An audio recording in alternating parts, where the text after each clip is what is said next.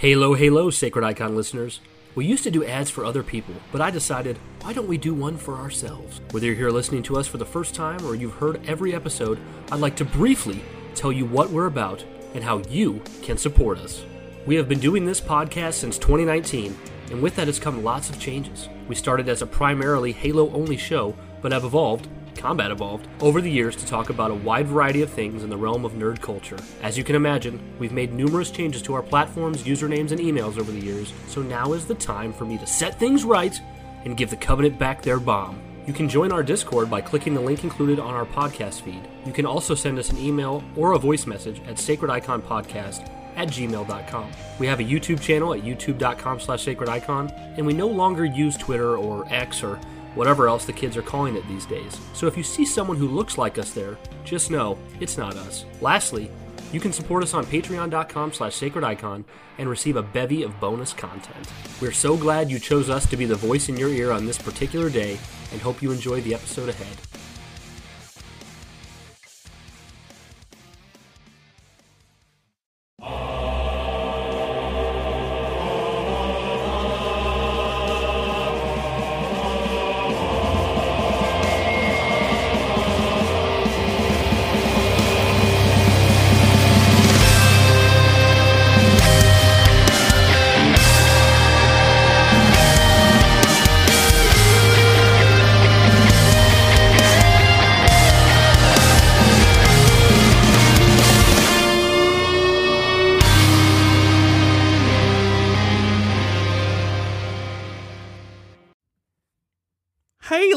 Halo, pip squeaks and butt cheeks.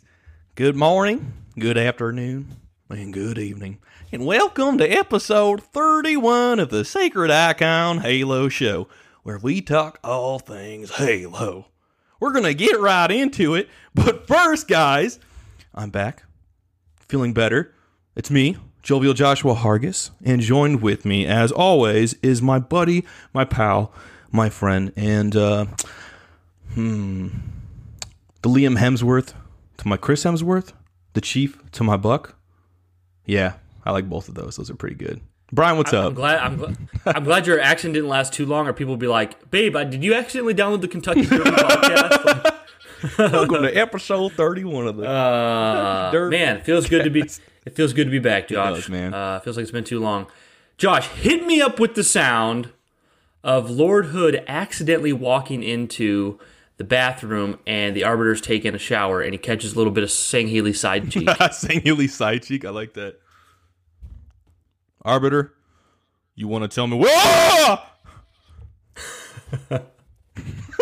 I got nothing else. and then he goes, and then he goes. If I had seen that earlier, I would have glassed your entire planet. it's smooth. Yeah, I, I bet Sangheili's do have very smooth Healy side cheek. Though, though uh, arbiters would be a little crispy because he got tortured in Halo 2. You know? I think they have a dance move called the Sangheili side cheek su- shuffle. Wow, that's try saying that. The Sangheili side Saying cheek Healy shuffle. side cheek shuffle. yeah, It's hard to say. Man, it's gonna be so tempting to make that the uh, the the episode podcast. The episode name. Sangheili. What if I just did it anyways and just broke all my rules? You should do it. Just made I the- would love it. the Sangheili side cheeks. I'm gonna. That I will, dude. That's Perfect. All right, guys, prepare yourselves for the Sangheili The side cheek. Sangheili side cheek shuffle. First you go left, then you go right, shuffle around. Oh, digging that. Boom. Love it. Half Jaw, Half Jaw used to be like the best shuffler there was until he lost the jaw, and then he's he's never, never been the same. And That's how I lost anyways, the guys, so we got a. I feel like we got a nice juicy episode for you today. We have uh, we're going to talk about a little bit of the announcements that uh, came out uh, briefly, but we're not going to talk about those too long because you know you guys listening, we trust that you guys have already heard this stuff. You're on your own, and we don't you don't need us to repeat all back to you. But we're just going to kind of talk about our impressions on it, and then we're going to get into two topics.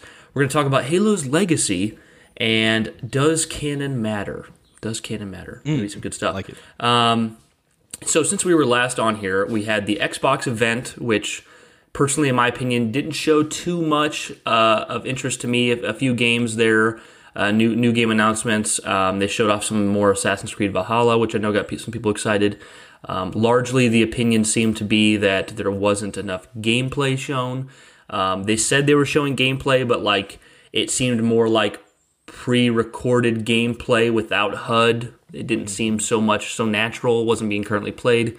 Um, I know that uh, I think it was Aaron Greenberg. Am I saying his name right?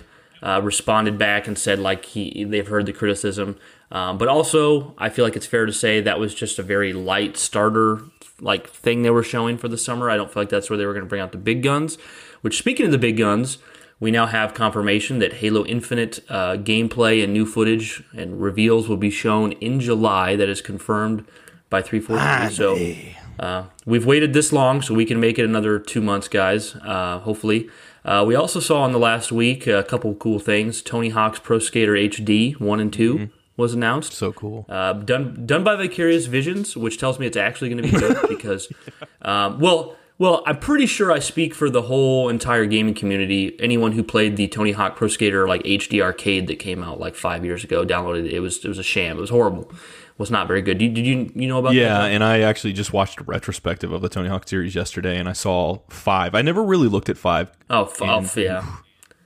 Five they just put out to keep the license. It's kind of like Sony and Spider Man, like they had to put one out to keep the license. Man, So they just kind of put that out. But yeah, so we got Tony Hawk's uh, Pro Skater HD. Um, we saw the Unreal uh, 5 Unreal Engine Five Engine. demo. which um, looked very, very good. People are very excited about about that. Josh, seemed you seem to be very impressed with that. Yeah. I mean, I was impressed with it too. Just it, it just got me. I think it does look amazing, and I was like blown away with that. But I think I came away being more excited just because like we're starting to get that drip feed of uh of kind of like that E3 kind of feel. I love that time of Yeah. year, and now it seems now now we're in that state of like everything's getting kind of put out slowly at a time. It's spread out, and some people like that, some people don't. And I'm like, I don't I don't prefer it, but it's still nice. But it's going to make it yeah, last longer. Yeah, and it's it's it's helping. It's helping everybody. So Yeah, if, if anybody saw my personal Twitter, I was a little more pessimistic. Uh, I, I really do think it, it, the Unreal 5 engine looks great, and I'm, I'm glad that it's here.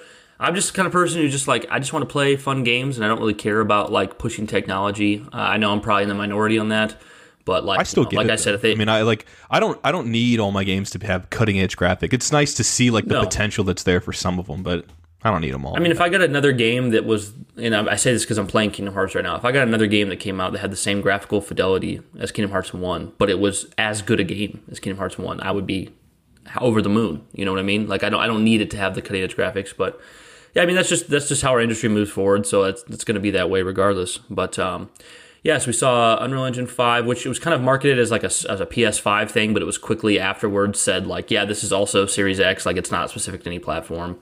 Um, I feel like there was one other. Was there one other big announcement, Josh? I feel like there well, was. there's I might be like. Mafia, the Mafia, re- Oh, Mafia like, trilogy The first one is pretty much getting remade, and then the two and three are kind of getting like a bit of a remastered touch ups. Remaster. So, which is pretty cool. Yeah, I, I know. I feel like there's something Yeah. else we're forgetting too, but yeah, I don't know. A lot Uh, was a lot happened I've this never- past week. yeah. It's been good for a first week of, of announcements. I think Any- if, if if this is supposed to go all summer, I I think we none of us should be disappointed with the first week. Actually, first two weeks if you count Xboxes. Uh, I Yeah. think. So, um, but yeah, I've never played the Mafia games. I've heard really good things. But uh, is that something you're going to pick up? Definitely because uh, I still own the second one on 360. I just never played it, and now this this is coming out. It renders it kind of. There you go. That's that's yeah. life. But I've always wanted to try the first one too, and it looks fantastic remade. But yeah, um, my quick overall opinion on the inside Xbox stuff. You know, I was pretty underwhelmed too. But you know, they admitted that they kind of like gave the wrong impressions, and I I I, know it's got to be tough trying to figure this stuff out um, in the situation we're all in. But it was it was just weird to me to think like from the outset of like this. You know, we're gonna have your first look at next gen gameplay with third party titles. I was like, huh? yeah. So Oh, I, I feel like, I mean, this isn't fair, but like after I got done watching it, I felt like I didn't know anything more than I knew before I watched yeah, it. I'd agree with that. I mean, I some of those Yeah. games looked pretty cool just from what little trailers we saw, but it wasn't anything to really go off on. It was it was a weird kind of sizzle. They should have, you know what they should have done? Like, if they hadn't announced a sliver of Assassin's Creed Valhalla information, that would have been a cool surprise at the Mm-hmm. end. But we'd pretty much seen majority of what they had to show for that before. Yeah, and then even then we were kind of promised gameplay, and we just got another kind of like. yeah. Do you notice in the video they even clarified? They're like, "Look, we're looking at real gameplay." It's like, no, no, you're trying to no. Yeah, at least they, at least I think I can't remember the guy's name, but at least he came out. The guy at Ubisoft was like, "Yeah, you know, we, you know, you you rightfully expected that stuff, and uh, we Yeah. we didn't mean to mislead anyone. So, yeah, But did get me more excited though about what's to come because yeah, like right after that, I think it was within the next couple days we got that announcement that we're finally going to get to see first party stuff in July. Which, on the topic of Halo, man, this is going to be kind of a make or break moment for them, right? Because Yeah. I, I was, you know, I, I've been kind of uh, I don't want to say negative, but I feel like I've been kind of like wondering what's going on with PlayStation, and in the back of my mind, with all this radio silence, I've been thinking maybe like they're struggling. But you know what? I realized the other night I was like, maybe it's because they're just really confident. And they're competent. They're they don't need Yeah. to flaunt what they have yet. They don't need to flex. But Xbox kind of Yeah, is the one that has the eyes on them. I think it's definitely a. I think it's a strat. I'll always. I've stood by that since the from the beginning. I think that the infinite stuff not being shown off any earlier is strategy. N- never have I thought it was because there's a problem going on. I actually think we would have seen more almost if there was a problem. Yeah. I think this is just a strategy of, of confidence. Um, but uh, I, I think the you know, the crazy thing is we, we kind of we're kind of in this bubble of the Halo community all the time, so we don't really see outside of it. But every now and then I do get a glimpse of outside the Halo community bubble where I see somebody talk about Halo who's not really a big Halo fan. It's just you know on their own, and and it does seem like this is a very big make or break moment for Halo as an IP, and it's not so much because of all of us in the community who are like dying to play it and want it to be good. I think just for the gaming industry in general, like this needs to be a Halo game that um, is just really good. You know, it needs to be special in a sense. Definitely. But which which kind of uh, that kind of segues. Oh, actually, I don't I don't want to segue because I want to I want to talk about one other thing first before we segue into that. But go ahead. Oh, Todd. I was going to ask you, do you think come July, do you think we'll see some kind of like quick five ten minute trailer demo? Or do you think we'll get some kind of something like we recently got of Ghost of Tsushima, which is what we were thinking of? That's what was on the tip of our tongue that we got to see recently. yeah. But uh, Oh, do you yeah, think we'll get something more along the lines of that? Because I thought that was, regardless of how anyone feels about the game, I thought just the method of showing just straight 18 minutes of footage of that was pretty cool. Yeah. Um, you think you said like, do I think we'll get that of Infinite before? No, I uh, mean, you- like when it, when July comes and when they're showing all that off, do you think we'll get something that's more like five to ten minutes worth? You know, a quick demo. I think so. I think so because uh, two reasons. One, I think the I think the fan base uh, they're not gonna if you show off a, a half minute clip of Halo Infinite, they are not gonna tolerate. This game's supposed to come out in you know seven eight Mm-hmm. months whatever. There's no they're not gonna take that. It's gonna be a lot of backlash. It needs to be juicy footage. And also, if you remember Halo Five, which Halo Five got shown off a lot ahead of time. But when it came to their E3 moment, the same E3 moment, like the same year like we have for Infinite right now, they showed off like what was it, 15 minutes of that Osiris campaign mission I, in thought- I E3. think that was only like five on- minutes. it was pretty short. okay. Well, it seemed like they showed a lot of that mission from Battle for vs. Yeah, I, I remember what you're talking about. I feel like they showed a lot, but I, I felt I felt pretty pleased by what they showed for Halo Five that time. So yeah, I think we we got to see uh, a decent amount. Um, but yeah, also since you brought up Ghost of Tsushima, it looks pretty good. Um, uh, I the thing is for me, I've never liked a sucker punch game, so I'm kind of like I don't think I'll buy it day one or anything like that because, and not that they're not good games, but I've never been into Sly Cooper or Infamous. And I've heard a lot of people talking about like giant visual downgrades, but I haven't paid enough attention to notice I noticed that. it slightly, Are but you- I feel like what's just like if you didn't if you hadn't seen it for the first time, like back when they announced looks it, it still looks amazing. I don't think it's that Yeah. significant. Yeah, I, I think it looks like a pretty good game. I, I, I've I've expressed that I'm I'm too tired to play open world games, um, but uh, I, I might end up playing it. I, I don't know. It's just um, it doesn't have it hasn't gripped my interest, but I definitely think that with the the gameplay and the marketing and everything they've shown, there's enough to be excited about for sure. Yeah, I mean, I'm kind of with you on this one because, I mean, I don't mind open world for the most part, but I am getting older, so the more the thought of a more linear focused story grabs me. Whereas when I was younger, like ten years ago, I would have said I want every game to be open world, but uh, it, I got like Witcher three vibes with the map, and then I got like Assassin's Yeah. Creed vibes with things overall, and that's kind of I'm kind of in the middle with that. So like I, I love how the game looks. I love the black and white. I don't know. We don't need to go into a deep dive on that, but I, I'm I'm kind of with you right now. I'm like, man, I really want to buy it, but I'm like, uh, I don't know. I might I might wait a little bit. Yeah, I mean, I got enough games to like. Be, even if I waited a week and then like the praise and excitement for the game was so amazing, I could buy the game a week late. Yeah. You know, it's not like I have to wait until it's twenty dollars next year or something. Um, but other thing I was going to mention is Halo Two came out for PC, Yeah, that's awesome. and which is awesome. But in, in typical fashion, as of late with these PC releases, um, it's got a lot of problems, a lot of bugs apparently. Um, they knew of the bugs beforehand. Um, they did a flight, but what they're they're kind of doing is they're, they're doing like one flight and then they're releasing the whole game to PC. I don't know exactly their strategy. It, they're they're releasing it knowing of a lot of bugs. Um, all I can think is that they do the flight to know the bugs ahead of time, and then they release it so that they can have the patch like halfway on its way by the time they release it. But I don't feel like personally that's how I would want it done. I, I would want the game to be you know functioning more properly before they release it. I don't I don't understand the rush other than to have it all out before Infinite. Um, I don't feel like it. I feel like it is being a little rushed. I actually expressed in the Discord, probably, to, to people's surprise, because we you know we're so positive here that, um, and I need to reiterate you know my feelings on this, but you know I feel like MCC still having all these release or all these bugs and release issues. Um, you know, at, at 2020 when the game came out in 2014, I feel like that as a concept is unacceptable. But I don't. When I say unacceptable, I don't say that as like a you know three four three is awful. I'm mad mad at them. I say you know it's not it's not any one person's fault really, and it, it's a collective it's a collective thing. And there's mandates and there's time frames, and um, you know I'm not upset so much with three four three though. Though as people have mentioned before, like it's okay to we don't have to be you know you don't have to be a three four three quote unquote shill, but you don't have to be someone who you know tries to go on online and be violent uh, towards them.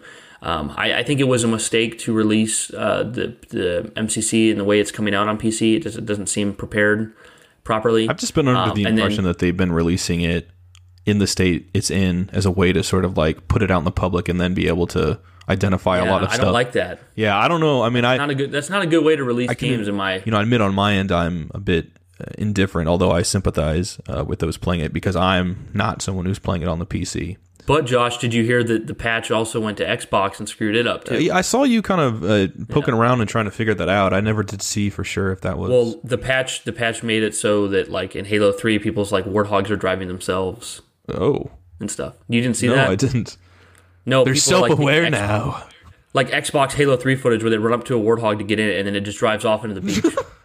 that actually Takes sounds off into pretty the fun. That sounds frustrating. But it's fun. hilarious. It is hilarious. But and, and people are shooting, people are shooting the ground and getting kills from other players. Oh, wow. Like, like you're on the opposite side of the map, Josh, and I look down at the ground, shoot my pistol three times, and you die across the map. That's happening on Xbox.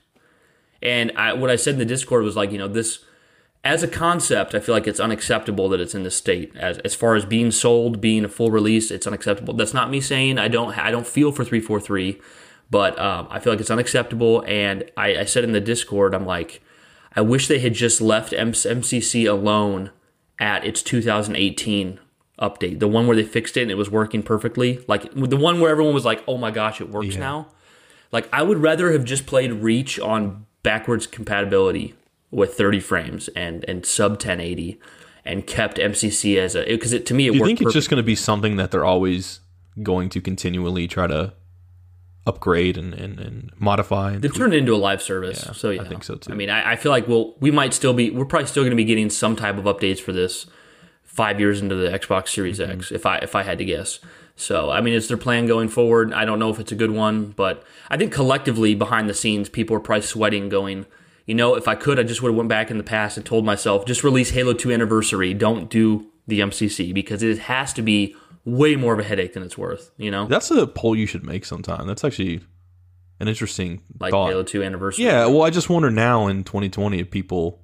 I feel like most people would want to say, "Nah, I actually I still want everything. It's worth all this, you know." But then maybe other people, some people would be like, "You know what? Halo Two is the one I I want to play multiplayer on." Blah blah blah blah. And you just give me that one, you know. I don't know. I mean, I want it all, but like even I in the beginning, it all. And I want it now. Man, you knew it. Oh, that's awesome. Yeah, yeah, there So it is. N- wasn't even planned. Um, but from the beginning, all I really needed was Halo Two Anniversary because even if we had to play the 360 versions of things, um, that was still uh, they were still looked the same. Yeah, it was still a viable option, whereas for Halo Yeah. One and Two, it wasn't.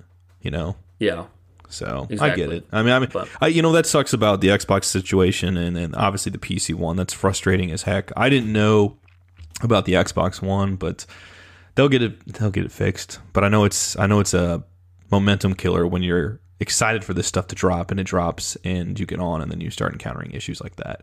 It does. It reminds me of the game actually releasing for the first time and having all that momentum, changing my gamer tag back to my old original one, and all those. I remember wearing my like Yeah. triple, I don't know, double triple XL shirt, my old Halo Two shirt, and just staring at the screen defeated and Brian laughing as I get kicked from the game. it's almost like I'm an evil. It's like a slow montage moment of me like, uh-huh. yeah. Meanwhile, uh, for me, the camera pans over and it just says continue 10, 9. yeah, nine, yeah, defeated.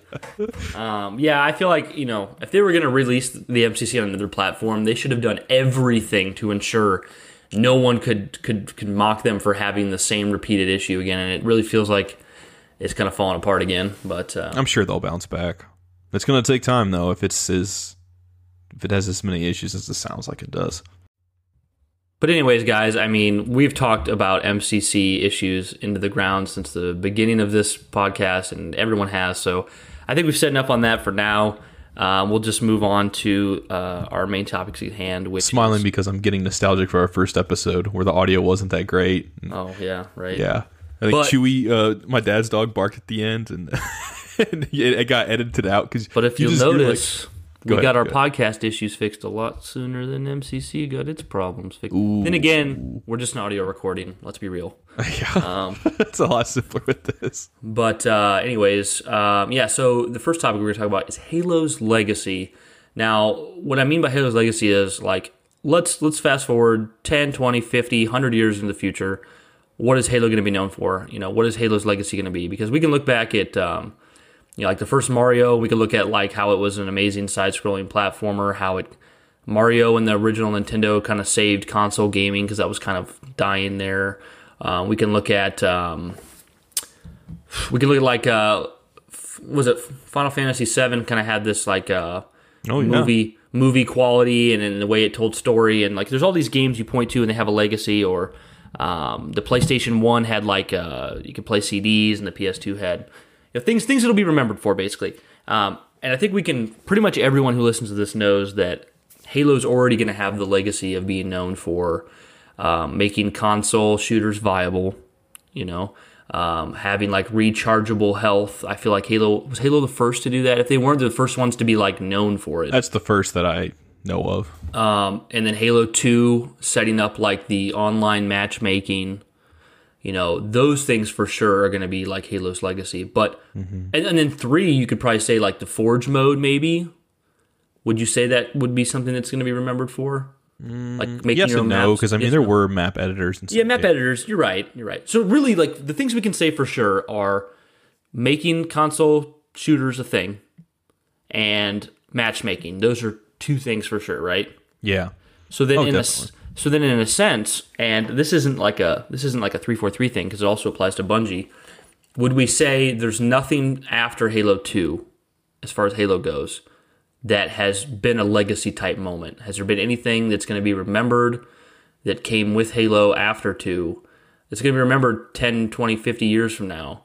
Um, you know, I don't feel like Bungie has really touched on it with with ODST or Reach, um, and I don't feel like three four three's really touched on it with any of their games either. And and if if they haven't, what what would Infinite need to do um, to make something that could be a legacy? Because I, I feel like so much of what, even though like we said, Halo Three is Forge, maybe that was just a map editor, maybe that doesn't have as much legacy, but you can still see Halo One, Two, and Three. They kind of like they kind of kept revolutionizing the gaming industry. You know what you know what I mean? Like like oh shooters on console, boom. Oh matchmaking, couch co-op or couch like the couch experience online. Uh, Halo Three, you know, theater, customs, uh, you know, Forge, and then you get to ODST and ODST. I love. I've talked about this before. I love ODST's firefight, but firefight was very much like Gears Two had just started the horde mode trend, and then firefight was kind of like their version of it. And then you get to Reach, and Reach you know, it kind of had the same feature set as Halo 3. Um, you know, armor abilities were something that was kind of already done by other people. Um, so then you, you, so you don't see Bungie really, you know, moving forward with it there. Then you get Halo Four, and you know, I'm trying to think Halo Four. Halo 4's multiplayer. You know, we've been over this. It was it was the least original multiplayer Halo's ever done. It was very much doing what other people were doing. Halo 4's campaign, while great, didn't do anything revolutionary either. It was a very uh, it was pretty linear, straightforward story. Um, very good, you know, character moments and such, but didn't really move anything forward there. Then you get to Halo 5. We've talked about how many games have done the squad mechanics thing right, like uh, Republic Commando, but that was not the case in Halo 5. That, that would be, it was a poor example of squad mechanics. Mm-hmm. Um, the split narrative in the story had already been done in within this franchise, let alone other games uh, with Halo 2, and it wasn't done very well. Um, you know, the, the competitive multiplayer, while great, uh, nothing legacy worthy. We're using a, a, really heavy word such as legacy. We're not talking about obviously these games all have really good memorable things, but you know people are always going to point back to you know 50 years from now go oh Halo 2 was the game that gave us matchmaking. You know that's the Halo 1 was the game that people started making you know viable console shooters. Um, are we on the same? I'll, I'll let you talk, Josh. Are we on the same page? No, that there's there's there's nothing um, legacy worthy past Halo 2 really. Yeah, I mean, John had a lot of stuff to say about this in the Discord, and I pretty much agreed with him tit for tat. And you know, I, I think I think you're pretty much right with Halo One and Two, and Three. You know, even though we kind of like like other games have had map editors, Forge it was unique unto itself, and it had theater mode, yeah. which was a pretty big deal. I mean, it was a big deal at the time, at least. Yeah. I, you know, if we're going past that though, See, I'd I'd, I'd want to say that Spartan Ops and Halo Four almost could have been, but it flatlined. Yeah, it was an ambitious idea to continue the story the way they did with those cinematics. I mean, because it's still a cool story, but the gameplay itself mm. is just. If they could have done that with full production, new release levels, it would have been out of this world. But you yeah. can't expect that of them. Yeah, and I think you know with five they tried to change up the multiplayer landscape with something new like Warzone, and it was by all accounts successful. But Battle Royale came in and just completely blindsided. Yeah, that and anything else that was really trying to succeed at the time. But you know, I, it makes me think of a, a of a question. I'm going to ask you: Do you feel like for Halo Infinite to be held in the same regard as something like Halo One, Two, and Three, let's say, do you feel like it has to have some kind of I mean, it's pretty much what you imply, but do you feel like it has to have something new that it brings to the game that succeeds really well to be held in that regard? Like like you know, like we have like Halo, let's say Infinite, which could be just by all accounts a great game, mm-hmm. but then we could have Halo that's a great game, but also does bring something brand new yeah. to the table that might take it from, you know, as high as just being a great game, but go further too. Like the ceilings, do you feel like the ceilings are a bit taller, you know, in, in terms of how far you can go? Well, the the short answer for me is no. I, I, truly believe all Halo Infinite needs to be is a really good, exceptional game. And I'm not talking about a good Halo game. It just needs to be seen as a good game, like an exceptional game in the industry as a game. Like it can't just be a good Halo. Um, but I don't feel like it needs. I mean, when when I talk about a legacy moment, that's a huge thing that not many games get to get to have. And the fact that Halo got to have that two entries in a row with you know having a legacy moment because a lot of franchises, some of the best franchises of all time don't ever have a legacy moment. I, I don't know if like um, you know, I'm trying to think of a good example. Like I'm playing Kingdom Hearts right now. I don't know if Kingdom Hearts has anything I would say that people are going to look back and go, that was a legacy moment for the gaming industry. Great series, you know, but nothing. Maybe be the crossover aspect. I thought you might mention that. Like I also thought like Mass Effect trilogy. Like I could say like even though that's amazing, it doesn't have a legacy moment. But then you might say, well, your choices carry over. So but you know, I know you could always find good things, but like there's not you know most even the best games of all time. Sometimes they don't really have a legacy type moment thing. I know what you're saying. It was like a better word in one sense is groundbreaking because groundbreaking, like yeah. Halo One, yeah, like you said, proved that first person shooters could work on a console. The second game took multiplayer and not only, I mean, not only did we have multiplayer online with Halo 2, but we had this whole lobby system and the way it was constructed and how people you know, once you get past that whole part and just accept it as like, yeah, we're used to this, then you have the whole like 50 level tier system mm-hmm. where people were always talking about what level are you, you know, and it was the talk around school, you know. So, yeah, I, man, that's it. it I, I think I think the reason I brought this up, Josh, is because it's like Halo's lore and story has so much mystery and so much, you know, there's just a feeling you get from Halo. You know, it's almost you feel when you're playing Halo, you get you get you you feel like you're in this different space. It's it's very mysterious. It's very, you know, wow, I don't know what to expect, and that's that was also echoed in the game development itself. I feel like you know with this new game coming out on this new platform from Xbox and it being this awesome shooter, you could hook your consoles together. It's LAN. You know, Halo 2's got this online Xbox Live. Like, I think, and then Halo 3, even though we're, we're kind of saying now like Halo 3 doesn't have the same level of legacy, I feel like Halo 3 did exactly what it needed to do. It took all the things it learned and it made this one stellar package. Like we've talked about before, like it didn't really have the newest music, but it took music from the first two games and kind of gave it the best of moments. It gave us the Forge, it gave us the theater, it gave us four player co op, it gave us more matchmaking. It really, they really, that whole trilogy just has so much. Um, what's the word I'm looking for? It, it, it had so much. Um, man, it just it brought so much to the industry. It did a lot. That Yeah. trilogy really just kept build giving new things for the industry. I know what you're saying. You know, No, absolutely. the word I, the word I had a word in my mind. I just can't make it what it is. But you know, ever everything past Halo Three. You know, and I'm saying this as someone who loves plenty of the games that came past Halo Three. Uh, past Halo Three, it was more like we were just getting more entries in the franchise. You know what I mean? It's just No, that's, I think that's kind of what. John was saying too. Like Halo Four having a good story, Halo Five having good multiplayer. You know, they brought good things to the table, but it was just more so another sequel. It wasn't this standout title that revolutionized it. And man, if somehow Infinite is able to to bring something to the table that does that, I mean, that's going to be so cool for a franchise that's been chugging as long as something like. Halo has, and had and has had the longest break it's ever had between games to come out and hit a grand slam and not just be this great game, but something that other games are going to try to imitate in some way in the future with some aspect.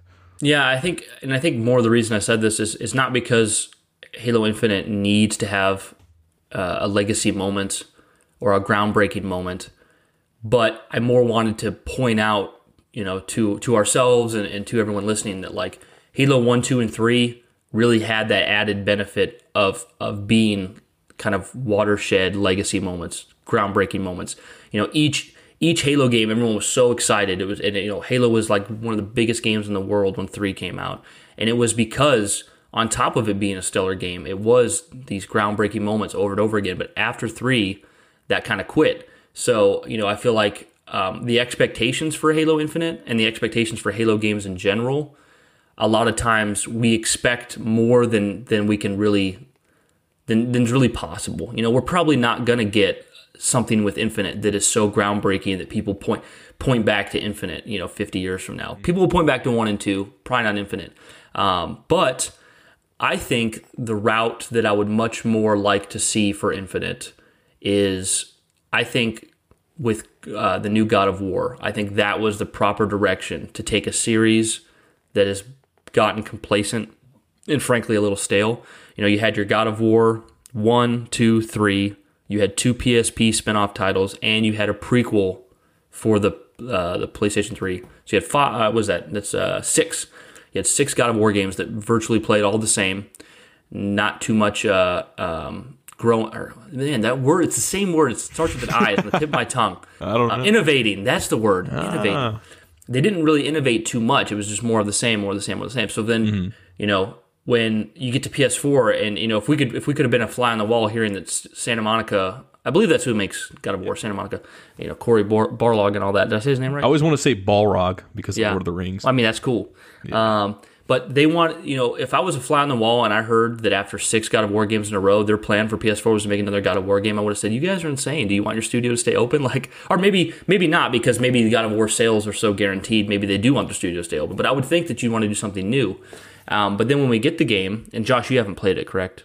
No. But you know enough about it. Yeah. Um, I've beat I've beat the new God of War. Um, when you play it, you realize like they took that IP and they kept all the things that really made it what it was. You know, its identity, but they shifted it into a new type of They game. found a way to reinvent it. they reinvented it, and it is so damn good. And now I would love to play two or three more entries in the series that play like God, this God of See, War. that's yeah. No, I, I feel you. That's what. That's where it's tough for me, and it's a very tight rope because I, it still it does seem like it's. I mean, just going on. I feel like this is gonna what everything I'm about to say is gonna be the kind of thing where like a couple months from now when we finally see it, I'm either gonna be like 100 percent right or 100 percent wrong, and I'm fine with being wrong, but I'm just Yeah. it's gonna be interesting.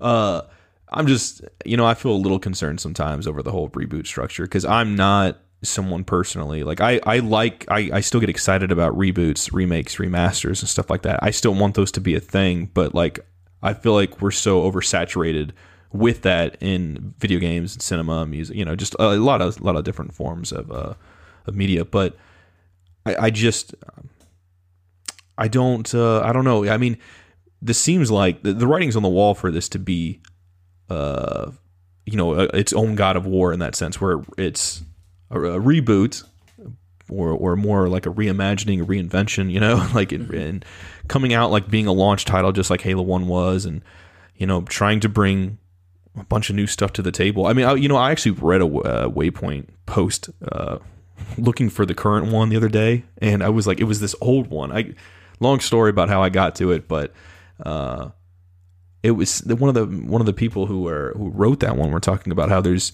you know there's going to be things in there that you know people aren't expecting and stuff like that. I mean, me saying that, you know, uh, it might sound like, oh gosh, you know, there's going to be some huge stuff in there, but I, you know, I, you never know how to take that stuff when you hear it. Yeah. It could be just be something small, but I don't know. Like, I'm uh, like a huge part of me is just going to be fine if it just comes out and it's another competent, very good mm-hmm. Mm-hmm. Halo game. I don't really need it to be a, a revolutionary thing that that leaves a lasting Yeah. uh, footprint. But you know what? Uh, I, I just, I, you know, Bryan, you, you've said it so many times now, and it's I completely agree, dude. But when you say like it, it just needs to be good. What is it, right? It just needs to be good again, or something like that. oh, I say uh, a like a, a series sucks until it doesn't. Until it, yeah, until it doesn't. And I think, I think this one will like if it does really well, then I think it's gonna have enough of a legacy in of itself as being that turning point where people look back and they're like, man, like remember when you know we had this kind of like dry period and all this stuff, and then they came out with that and boom, you know. So I I mean, I don't know. It's hard to, it's hard to say. I because you know I always feel like there's those things that we as gamers and you know just people on you know whether we're on Twitter wherever we're at, we try to figure out and think and speculate what they could put in the game that would be something that would blow people away or or revolutionize you know either the series or even the industry to an extent. And there's always something that comes out that none of us saw coming none of us expected and we couldn't conceptualize. So i don't know. I you know i really i, I know i'm rambling and i'll pass it over to you but it, it's it's hard for me to say. I i would love it to do something like that though if it could. I would absolutely love it. I think uh, I think there's there's two things I'll say on, on what you said. One, when you talk about the reboot, I, I would definitely say something like God of War is a much different approach than The Force Awakens. That I would say is yeah, it's like the re- it's, it's it- weird. it- It's like 'cause it's like the reboot and reimagining combined. Because like yeah, because the, your your issue, Josh, with correct me if I'm wrong. Your issue with the whole reboot thing is that it, it plays on like concepts that have already been done in nostalgia, and it kind of reuses them. God of War doesn't do that really at all. Um, well, I guess you haven't played it, but I figured you knew enough. But it's basically I- it's, it's a new, fresh experience. It doesn't like repeat events of prior games or touch on that really. Um, whereas like Force Awakens is like, hey, remember this? Hey, another Death Star. Hey, you know. Um, so I think that's a little bit different. And then two, as much as I hate to say it, guys, because there's so many of you, including me and, and Josh, uh, who are, are such big fans of like Halo Four. Um, or I'm a bigger fan than Josh is, but you know Josh likes four. Such big fans of Halo 4 and, and such big fans of Halo 5's competitive multiplayer, and some fans of Halo 5 just campaign and as a whole. Um, the truth of the matter is, I, I feel like for the industry as a whole, Halo has struck out completely hard and fast twice in a row. Halo 4 was a strike, was was was was bad. Like I'm just talking, not for us, you know, not for we think it's you know it's good, but just for that industry as a whole, the people who just you know they want to play a good Halo game, they're not Halo fanatics. Halo 4 was a strikeout. Halo 5 was a strikeout. Infinite really is like, are you going to be three strikes, you're out? You know what I mean? Like, it doesn't matter if we talk about Halo 4 had a good campaign or Halo 4 had really good m- moments between Cortana and Chief or Halo 5's multiplayer was really fun. Like, that's not cutting it for the industry. It just looks like Halo 4 has striked, or Halo as a series has striked out twice. This has you to look at be this- really good. when you look at this whole generation that we've been in from as far back as I'd say like 2014, when we're getting all that news about Halo 5 and then the Master Chief Collection clear up until, you know, I'd say now more or less, a lot of that, pretty much all that stuff, missed the mark for a long time. It didn't get good until later, or some people said, you know, it- it's all subjective. But like, Yeah. you know, yeah, the multiplayer was great in Halo Five, but the story didn't land with, I'd say, about ninety percent of the the, the you know, fandom. You know, and and then you look at things like Nightfall, which some do really like, but I think the majority, again, it's another example of most people didn't like it. You know, Master Chief Collection.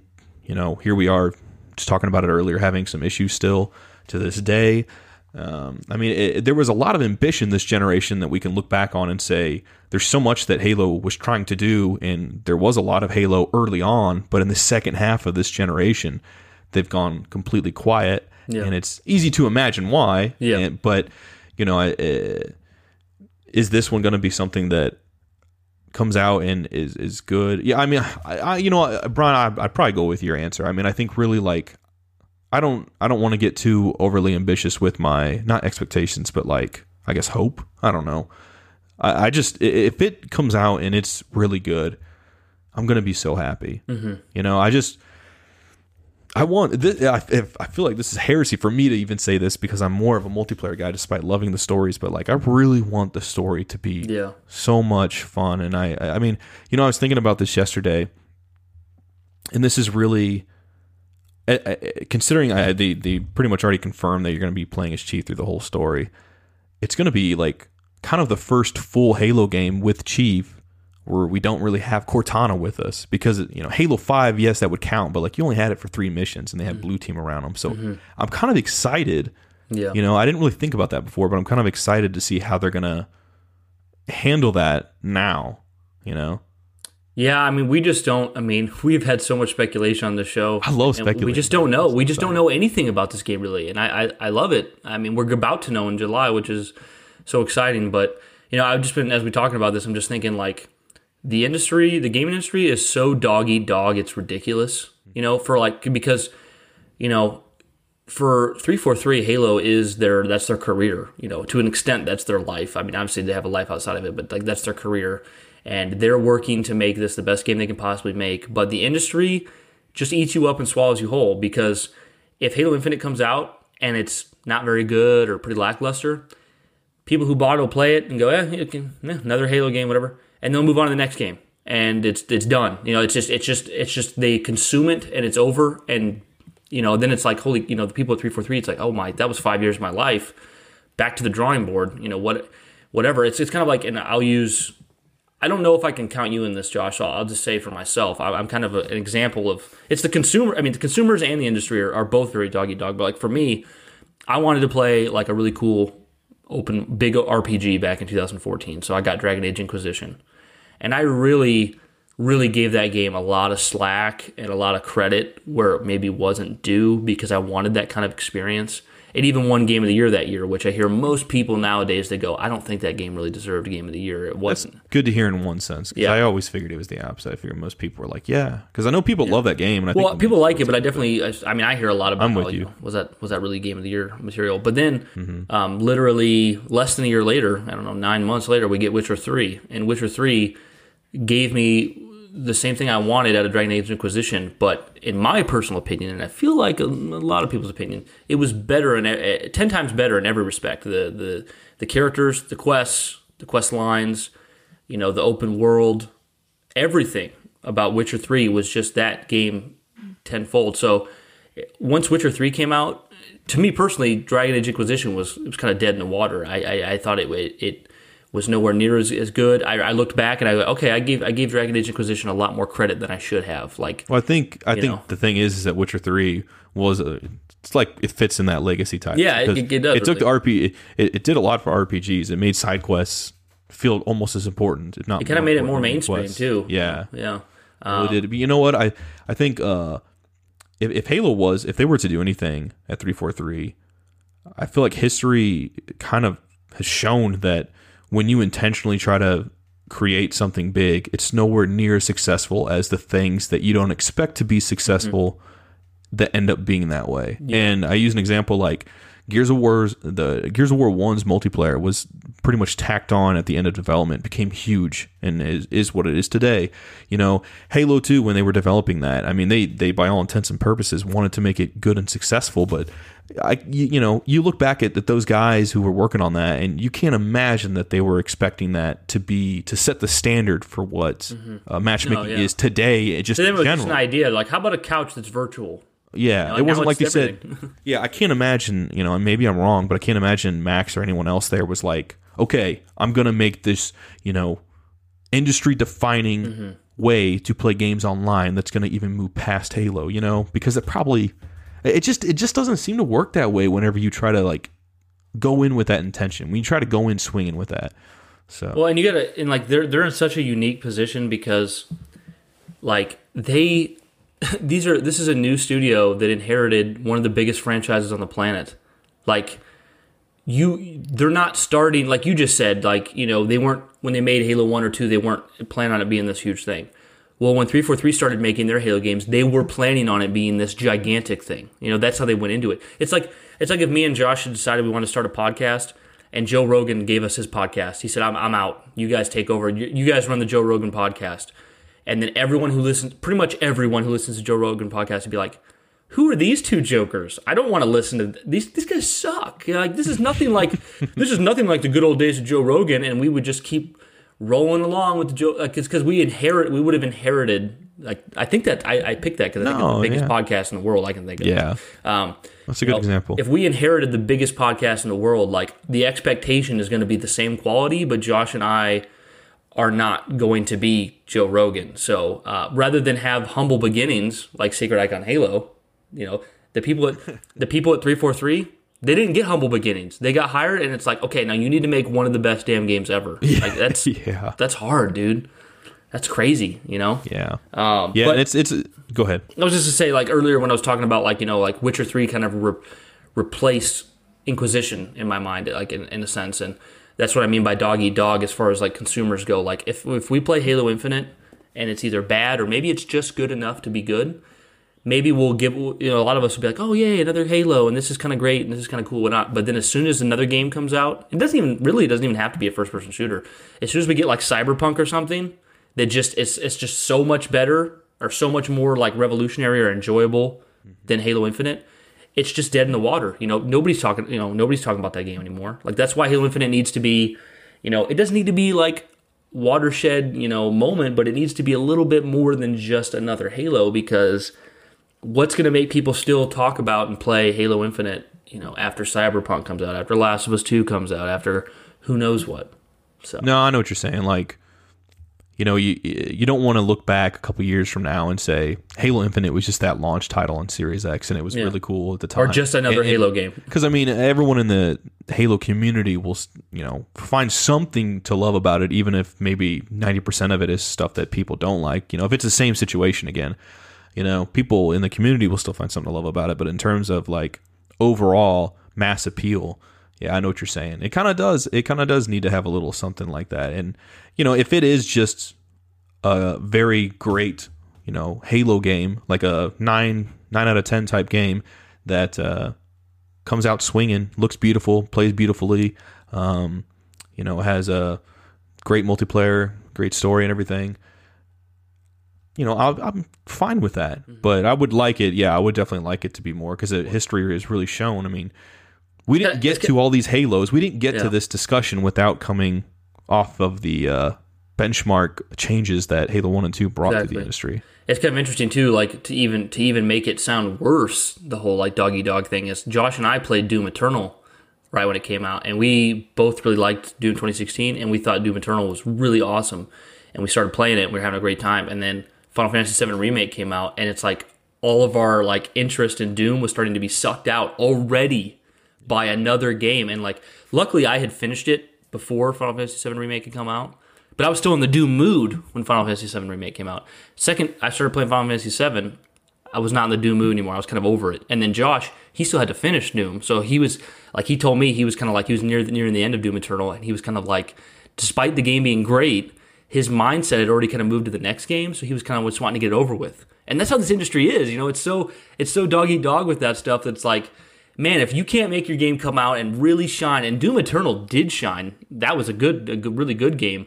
But even with the good game, you see, like me and Josh, we were already like kind of like our interest is already being pulled by this other game. So it's hard. That's all I got to say. It's just it's yeah, it is. hard. No, it is hard. It's definitely tricky. Like I look at Doom Eternal, and I, I I'll have a hot take about this, but I, I think it's going to go down as one of the the most competent, successful games that gets forgotten about of all time. I that's just my Could opinion. It's and a I might year be for wrong. gaming. It's a huge I, year I for look, gaming. I look at it and I think Doom, it feels like Doom Eternal came out so long ago, and it feels like that fire is just completely gone now. And uh, not because the game was bad, because like Bryan said, it was it's a great game. It by all by all accounts is a great sequel. But yeah, you know, I don't. It's hard to say. And you know what too uh, regarding Halo, like in this aspect. You know, Phil Spencer said recently, like, we're not really going to feel the effects of, of what's all going on right now in the world until sometime next year. And you know what?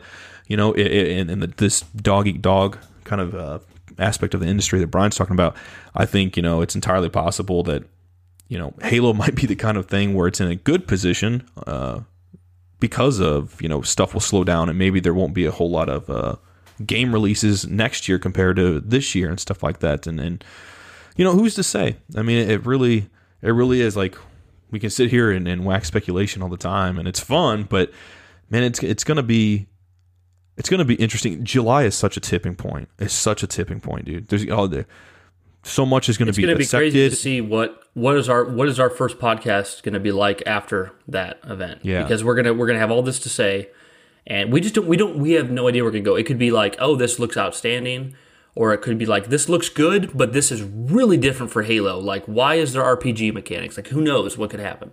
yeah, So That's um, that's what I mean. Like it's going to be weird to to look at that point, see get to the game, see what it looks like, see what's announced, and then have that fuel us like up until the release of the game. You know, like maybe I, I would think that after July, if they just show say like some campaign stuff, finally, uh, you know, maybe maybe then you know each month they'll start off showing off different aspects of the game, like multiplayer or Warzone or whatever. You know, I mean, who who's to say how they're going to do it? But that's where it's going to hit that point where everything changes. Yeah. You know, and it's just getting to there. But I think, uh, at least for me, my overall thoughts on this is that I think, I think it does. It needs to have a little something that's really going to set itself apart. And I think it doesn't need it in one sense because if it is if it is reviewed very well and people really enjoy the story, then people are going to be able to look past that's enough. however That's they the felt. baseline. It's enough. Yeah, it's it's it's that that's the minimum they need to hit. But in order to really make it stand out with Halo One and Two, and even Three to an extent, you know, it's definitely gotta it's gotta do something. It's got to do something really unique unto itself, and, and it could. It definitely could. I mean, it- look at like uh, that God of War, the the new one. It it got Game of the Year. You know, I, I think that relatively, and I don't know off the top of my head, but I'm pretty sure that God of War had not won a Game of the Year in a long time. If I'm, I'm guessing the first one probably did, maybe the second, I don't know.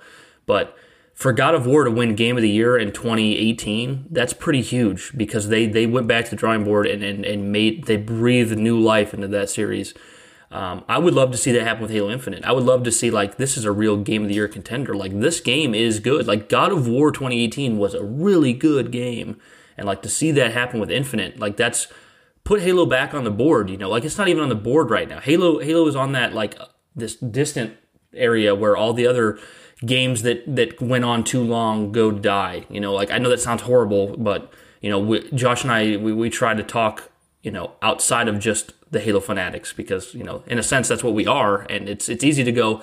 Halo never died; it's still here. Well, yeah, it did. you want to look outside the box. Yeah, to us it didn't, but like to the industry at large, like you know, it's just no, it's just another Halo game, and then you have so many people who just chime in randomly, like, oh, I remember when Halo was good, and it's like it kind of hurts you as a Halo fan because you're like, oh, it still is good to me in so many ways, but like to that more mainstream crowd or, or crowd that's not like as fanatical about it, yeah, it's how that's how they feel. Um, Josh, You know what, too, though? Yeah, go ahead. I, I want to say, like, you know, I, a lot of, I, I could be wrong, but I think, you know, most of the Halo games have always had something where, like, after the first level or two, maybe three, something big usually happens. Like after the first Halo One level, you land on Halo and it feels open, you know, and compared to the the tight corridors that are the first level in Pillar of Autumn, you get to Halo Two and you, you the Scarab, and you get to Halo Three and you know there's like two Scarabs and, and all this stuff and um you know, then you get to Halo Four, and there's stuff like the Mantis, and then when you're flying in that ship, I, I, I can't think of it. You know, and even as far back as Halo Reach with that, you know, um, I, don't know. So I mean, I, I- there's always something like campaign wise where something just kind of like opens up in a way. I mean, I don't really count ODST because it's kind of different, but I wonder, like, you know, I said before, uh, and this is just pure speculation at this point, but I said uh, several episodes back that like regarding the whole Cortana situation, you know, I wonder if they're just gonna like try to wrap that kind of like storyline up and have it segue at the same time into this new overarching plot. Like you know how Jul 'Mdama just got killed off pretty much right away in Halo Five. It's tough, Yeah. dude, because you, Yeah, you, it's- do, it's- you don't want them to double down on the Cortana thing, but think if they did like a Palpatine Rise of Skywalker thing. Yeah, and I'm not necessarily saying they need to do that. I'm just saying like Yeah. I wonder I wonder if we're going to have something like let's say hypothetically, you know, like if that whole very first video we saw of Halo Infinite's announcement when you see the animals and you see all that kind of stuff, even though that was just kind of them like kind of showing off the slip space engine really, like what if maybe the first couple levels of this game are something that's more tight and familiar and then we get to a point where like maybe this whole game is going to take place the main plot is going to take place on this halo ring and you know it's kind of they drop us down on there and we're able to just we have a nav point but then we can go run Yeah. around and, and look Yeah. around if we want like that could be the kind of thing that really where we go oh shit I mean, yeah, there, there's a there's a sense of like you, you have your old jaded crowd, which I weave in and out of. It's like, oh, just give me twelve missions as Master Chief and straightforward missions, you know. But then then you have your other crowd that's like, you know, do you want Halo to be relevant continue going forward? Because if you do, you can't stick in the same bubble forever. You just can't. Yeah, like even right. even something like you know people keep talking about like how the new Doom games are a return to form, and I've said this before to Josh, like uh, in a sense they they do they do sit on the pillars of the original Doom with like you know fast paced combat and and metal music, which was the original, but the new Doom games don't play anything like the original. If you really go back and play the original and you play the new ones, they don't. They, they've evolved so much and changed. So they've added so much to make it a new, fresh experience. Uh, if you want your franchise to continue on like that, you've got to be willing to take you know some risks and, and mix it up a bit. Like if you know if this new Halo game is all takes place on one ring and it's open world and it's it's not a linear mission structure and you got to kind of go to the nav point like Josh is saying. Maybe there's some light light RPG mechanics because I feel like most games nowadays have even racers have RPG mechanics. Um, you know, I might look at that like at a reveal, and my initial instinct might be go might be like as Bryan, I might be going, oh, you know what? I just wanted twelve missions, this regular linear twelve missions. I didn't want this, but then I immediately like two seconds later go, okay, you know what? We have that in in what six Halo games already, seven Halo, however many Halo games, and I want my this franchise to grow and mature and and continue to be relevant. You know, let's just see. And then maybe I even play it and I realize it's really good, but I'm still like, I prefer the originals. Well, guess what? I can go play those. You know what I mean? Like, Yeah, it's not exactly. it really not comes down to the away. expectations. That's why I always say, I know I'm a broken record, guys, but that's why I always say, I'd, for me personally, I just want them to give me whatever game they're making because, yeah, there's things I want, but there's things like millions of people want in these games, and you can't please everyone. And you know, if you stay inside that bubble, you're never going to get to see what is potentially on the other side that could be really Mm-hmm. cool that you could really like too. So I feel like that's I feel like that's what happened with God of War because if I, I wasn't a huge God of War fan, but if I was, if they told me that they were putting the camera perspective behind Kratos' shoulder Oh, and yeah. giving it and giving him a son and then setting it in in uh, uh, Norse times, I probably would have been like, oh no no no no no no no like I, Kratos is a badass. He doesn't have a son. It's Greek. And I don't know you know, but let me ask you something real quick. Do you think, you know, considering like how much has just been leaked uh, in the industry right now, just like this past week even, uh, do you feel like, what, what do you think the odds are of Halo, of some genuine leaks coming out of this game or not? Infinite. Yeah. Man, if it's came this far without leaks, I think they're going to hold true. I, I don't think there's going to be any. Didn't, how, how far away was it when Halo 5 got that like off cam footage of the multiplayer? Uh, it How was far away- like it was like days before the release, I think. Uh, okay. I can't remember now. Yeah, because it was like uh, yeah, because it was it was showing us like aim down sights with the AR, and we're like, what? And, And then like think the- literally like the next day, it was like they showed some footage and told us about the beta. So I mean, maybe Yeah, that was it. maybe we'll get some infinite like spillage a couple days before, but like at that point, when you just preferred to let the studio have their moment. Yeah, you know? exactly. I mean, I don't. I'm not im- implying I want that stuff. Yeah, I'm yeah. just curious because so much. It seems like it's so hard to keep stuff a secret now. That's really that's really been something that's changed the past couple years. But yeah, I don't know. It's it's going to be interesting. I think it could really it could really go either way, which way. And I'm com- I, I my final thoughts on that. I'm completely fine if it ends up just being a great Halo game. As long as that story is is fun, you know, I'm fine with it. And I honestly think I think just the fact that we're going to be playing as Chief again is already going to make most of us enjoy it enough, regardless of what ends up happening with the plot. Mm-hmm. Because, like, I feel like the biggest takeaway outside of the Cortana situation in five was just that people didn't like playing as Locke over Chief, mm-hmm. and, and they wanted to play as Chief more and, and get to know Blue Team more. You were kind of asking people to not only play as a new character like Arbiter, but get to know essentially six ish new characters because if you didn't read the books, the blue team was new. And then even if you did read the books, they still kind of felt new.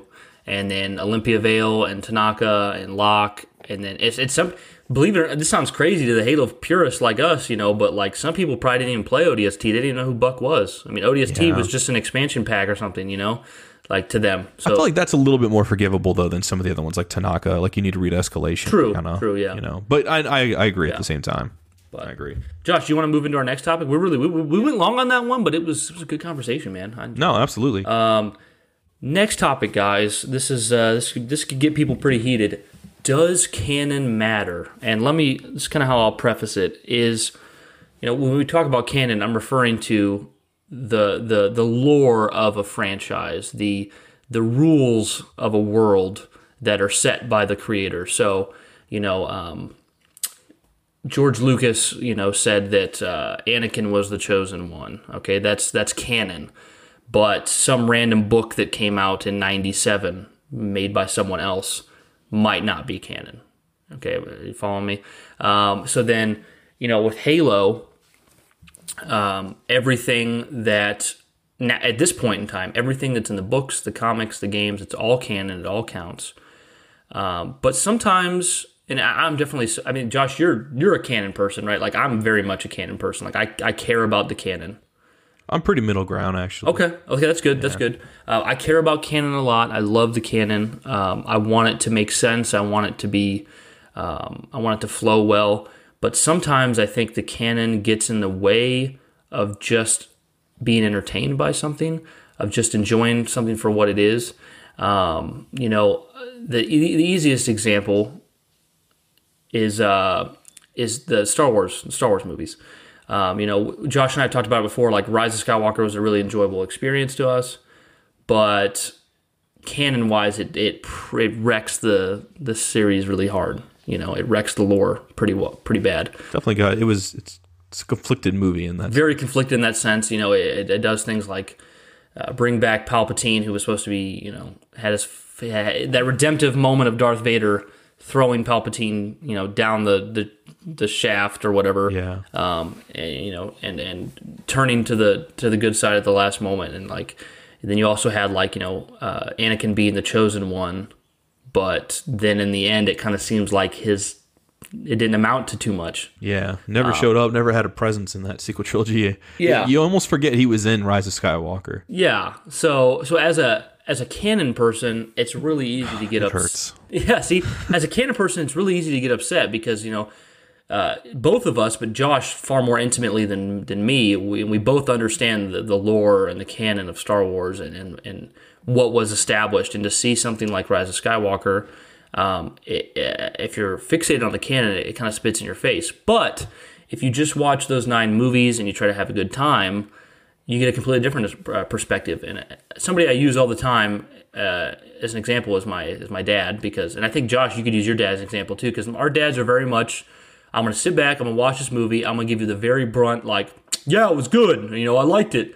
You know, uh, they're not gonna fixate on like, you know, that character's hair wasn't actually this color in that section of time. You know, canon stuff. So like, my dad, he loves, uh, he loves, he likes to watch all nine of the Star Wars movies.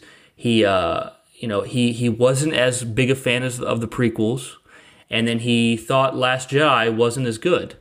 And you kind of see, you can kind of see like the kind of person you're talking to by what they say. You know, my dad just wants to have a good, fun, entertaining experience, and he kind of got that from the originals, Force Awakens and, and the Force Awakens, and and and uh, yeah, you know, Rise of Skywalker.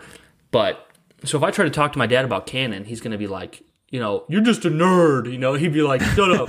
you know, whatever. I don't care. You know, it was a good movie. You know, and that's fair. Like that's a completely fair perspective. Like these things are just supposed to be made for entertainment. Like when it comes down to brass tacks, guys, Halo, Star Wars, all these things, this podcast you're listening to, it's for entertainment. Like it's not the be all end all to life. But at the same time, we get so passionate about the things we love. Um, and it, and and we get so passionate that it really does affect our enjoyment. Even if the movie is objectively fun and good and enjoyable, we might not be able to enjoy it because of the canon. And I bring up Star Wars because it's always the easiest thing to compare with with Halo for some reason. I don't know why it is, but I love it. It, it. it goes for Halo too, though. You know, or Halo as well, I should say. You know, I, I feel like canon wise, everyone was pretty happy with Halo up until Reach. Reach was the first moment that anyone was upset because Reach kind of conflicted with the events of the book and kind of changed things around. And then four kind of gave a different perspective to the Forerunners than somebody some people may have liked. And then you get to five, and Cortana becomes this kind of mustache twirling evil villain and becomes evil, and people didn't like that. And it's like so with with Halo Infinite. Um, you know, if Halo Infinite is just a really good Halo game that feels like true Halo, has you know, feel you got the Halo music, the Halo feel, that mystery, the Halo ring, you're playing as Chief, it feels great, but the canon's a little off. You know, how much should we let that affect our enjoyment? Josh, I've talked a lot. no, What do you have, fine. What do you have to say? Uh, a lot actually. I you know that stuff's tough because with when it comes to canon, I feel like sometimes I, I feel like the the dark side of canon is that it makes it much harder for you to enjoy whatever the product is, mm-hmm. whatever that form of media is. But it makes when you it get the enjoyment so much higher. yeah, exactly. It's so much more. It's it's so much higher, but it's also so much more difficult to enjoy because you go in even if you don't have expectations. You go in, and there might be something you see or hear or experience that you're like, I do not like that. I've read these books, I've read these comics, and this is trampling over. You know, you're gonna feel some way. So with Star Wars being a good example too, like it's you know, in some ways it's like that's that movie's awesome and it's fun, but then the the person of the person in me who just who cares about the canon aspects of Star Wars is like why, you know, for some things.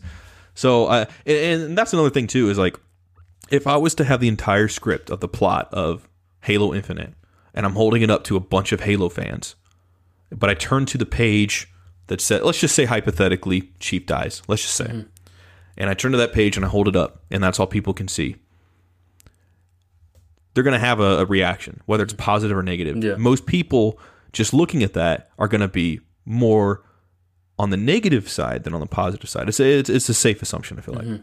However, you don't see what's all in the rest of those pages and you don't see what's all in there so i think with when it comes to canon sometimes that kind of like us caring so much uh, the the i don't know is it oxymoron or maybe maybe it's just to play devil's advocate the the the other end of that is sometimes you kind of miss out on enjoying the rest of what's there because this you might be hung up on this one thing hurts we hurt ourselves. It's kind of like it reminds me of you, Josh, with like when we first saw the Last Jedi. Josh was like, Josh was like, Luke would never like almost kill his nephew because he was worried about him going to the dark side. Like that is not Luke's character, and like. I was more open to it because I'm far less of a hardcore Star Wars fan than Josh. But like, if I try to put myself in Josh's shoes, and like, let's say in Halo Infinite, Chief at one point says, it's too difficult. We got we have to give up. You'd be like, no, no, no, no, no, no. Like Chief would never say that. Chief always said, we need to fight. We need to fight. Chief will fight no matter what the odds are until he dies or wins. Like he will just not stop. So to see Chief just go, yeah, it's too hard. We, we better back down. Like that would be so out of character. And so- for Josh, when he he watched The Last Jedi, and there's several things that he didn't care for about Last Jedi, but for him, at least in the beginning, I don't know where you still stand, Josh, but the thing you were really hung up on right when you first saw that movie was like, that is not how Luke would act. That is that that just like, but to you, it just felt like it betrayed his character. And Josh wasn't really wrong to feel that way at all. But then somebody who loved it and, and prefers that that story route for for Luke, they're not really wrong either. That's just that's that's the problem. Uh, It's not really a problem. It's a good thing, but like you know, you have somebody who's so fixated on the canon, and you have somebody who just wanted to watch it for entertainment. And then, to be fair, like maybe Josh and the other person were both fixated on the canon, and one of them liked Luke's way, uh, like direction, and one didn't. Um, you know, it can go any way, but it's like uh, it, it's just it's it's so cool how the canon can enrich uh, our love for something, but it also just sucks how much it can ruin something. Yeah. Because I, I I watched Rise of Skywalker and I walked out of the theater and I thought, man, that was such a fun movie. I want to go see this again tomorrow. Like I was, I loved it. But then I started talking with Josh. I started talking with Matthew Salvatore at Pure Genius Logo. And Yeah, I was like, you know what? Like this, I started talking to him, like, you know what? Yeah, like you know, the Chosen One and Anakin and you know, that not being really featured there and Rey taking on the name, but she's actually a Palpatine. I, I started thinking, oh my. And for a moment, I convinced myself that Rise of Skywalker is the worst movie I've ever seen. And then I it, and then I blink and I, and I, I watch it and I'm like, this is a super fun movie. So, you know, I don't know. Like, on one hand, It's a double edged. it it's is. a double edged sword. It's a double edged sword because on one hand, I want to be the guy who's like, I love peop- I love passion. I love people's passion. You be passionate for what you love. I love it. You know, show me that Halo passion. Show me that Star Wars passion. But there's another part of me that goes, and you know, don't take offense to this, anyone. I, I can very much channel my old man and be like, "It's just a movie, kid. Get over it. Get a job." You know, it's like Yeah. get it's like it's not life you know like it's it's it's fake you know it's pretend you know it's in a sense it's like playing with your action figures but to you know but a hundred million Yeah, because I mean, when we were kids, let's say watching Star Wars or you know X Men or anything, you know Lord of the Rings, even you didn't think about the canon aspects. Like you, you were just kind of learning about that. that's why we loved. Ewoks as kids and some people still do but that kind of falls into just getting older because people do care about that stuff more. Just like when you watch television shows and then something happens and you're like, oh, this season feels completely the characters in la- you know in season two never would have done that, but here they are in season six and this is happening, and you know it, it's yeah, it's a really tough. what do our dads have that we don't like they have an ability to just sit back and like be entertained and let Well, it slide I, I think it's I think it's the fact that people like our dads don't they either don't know or don't care enough to peer into Mm-hmm. the other extended universe aspects to those forms of media. You know what I mean? Like yeah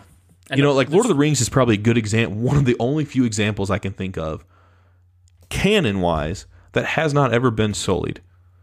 Now, there's been different versions of that, you know, but like uh, most, for the most part, there's always been something where a franchise had was going good for a while, and then the other shoe dropped, and something something happened that really upset people. Yeah. and they and for you know every different franchise it either got better or it either got worse. And and in, in some ways for for halos it's gotten i think i think most would agree it's gotten worse in just in the sense that you know a, lot of a lot of changes happened. Like halo 4 told a more intimate story and that's great.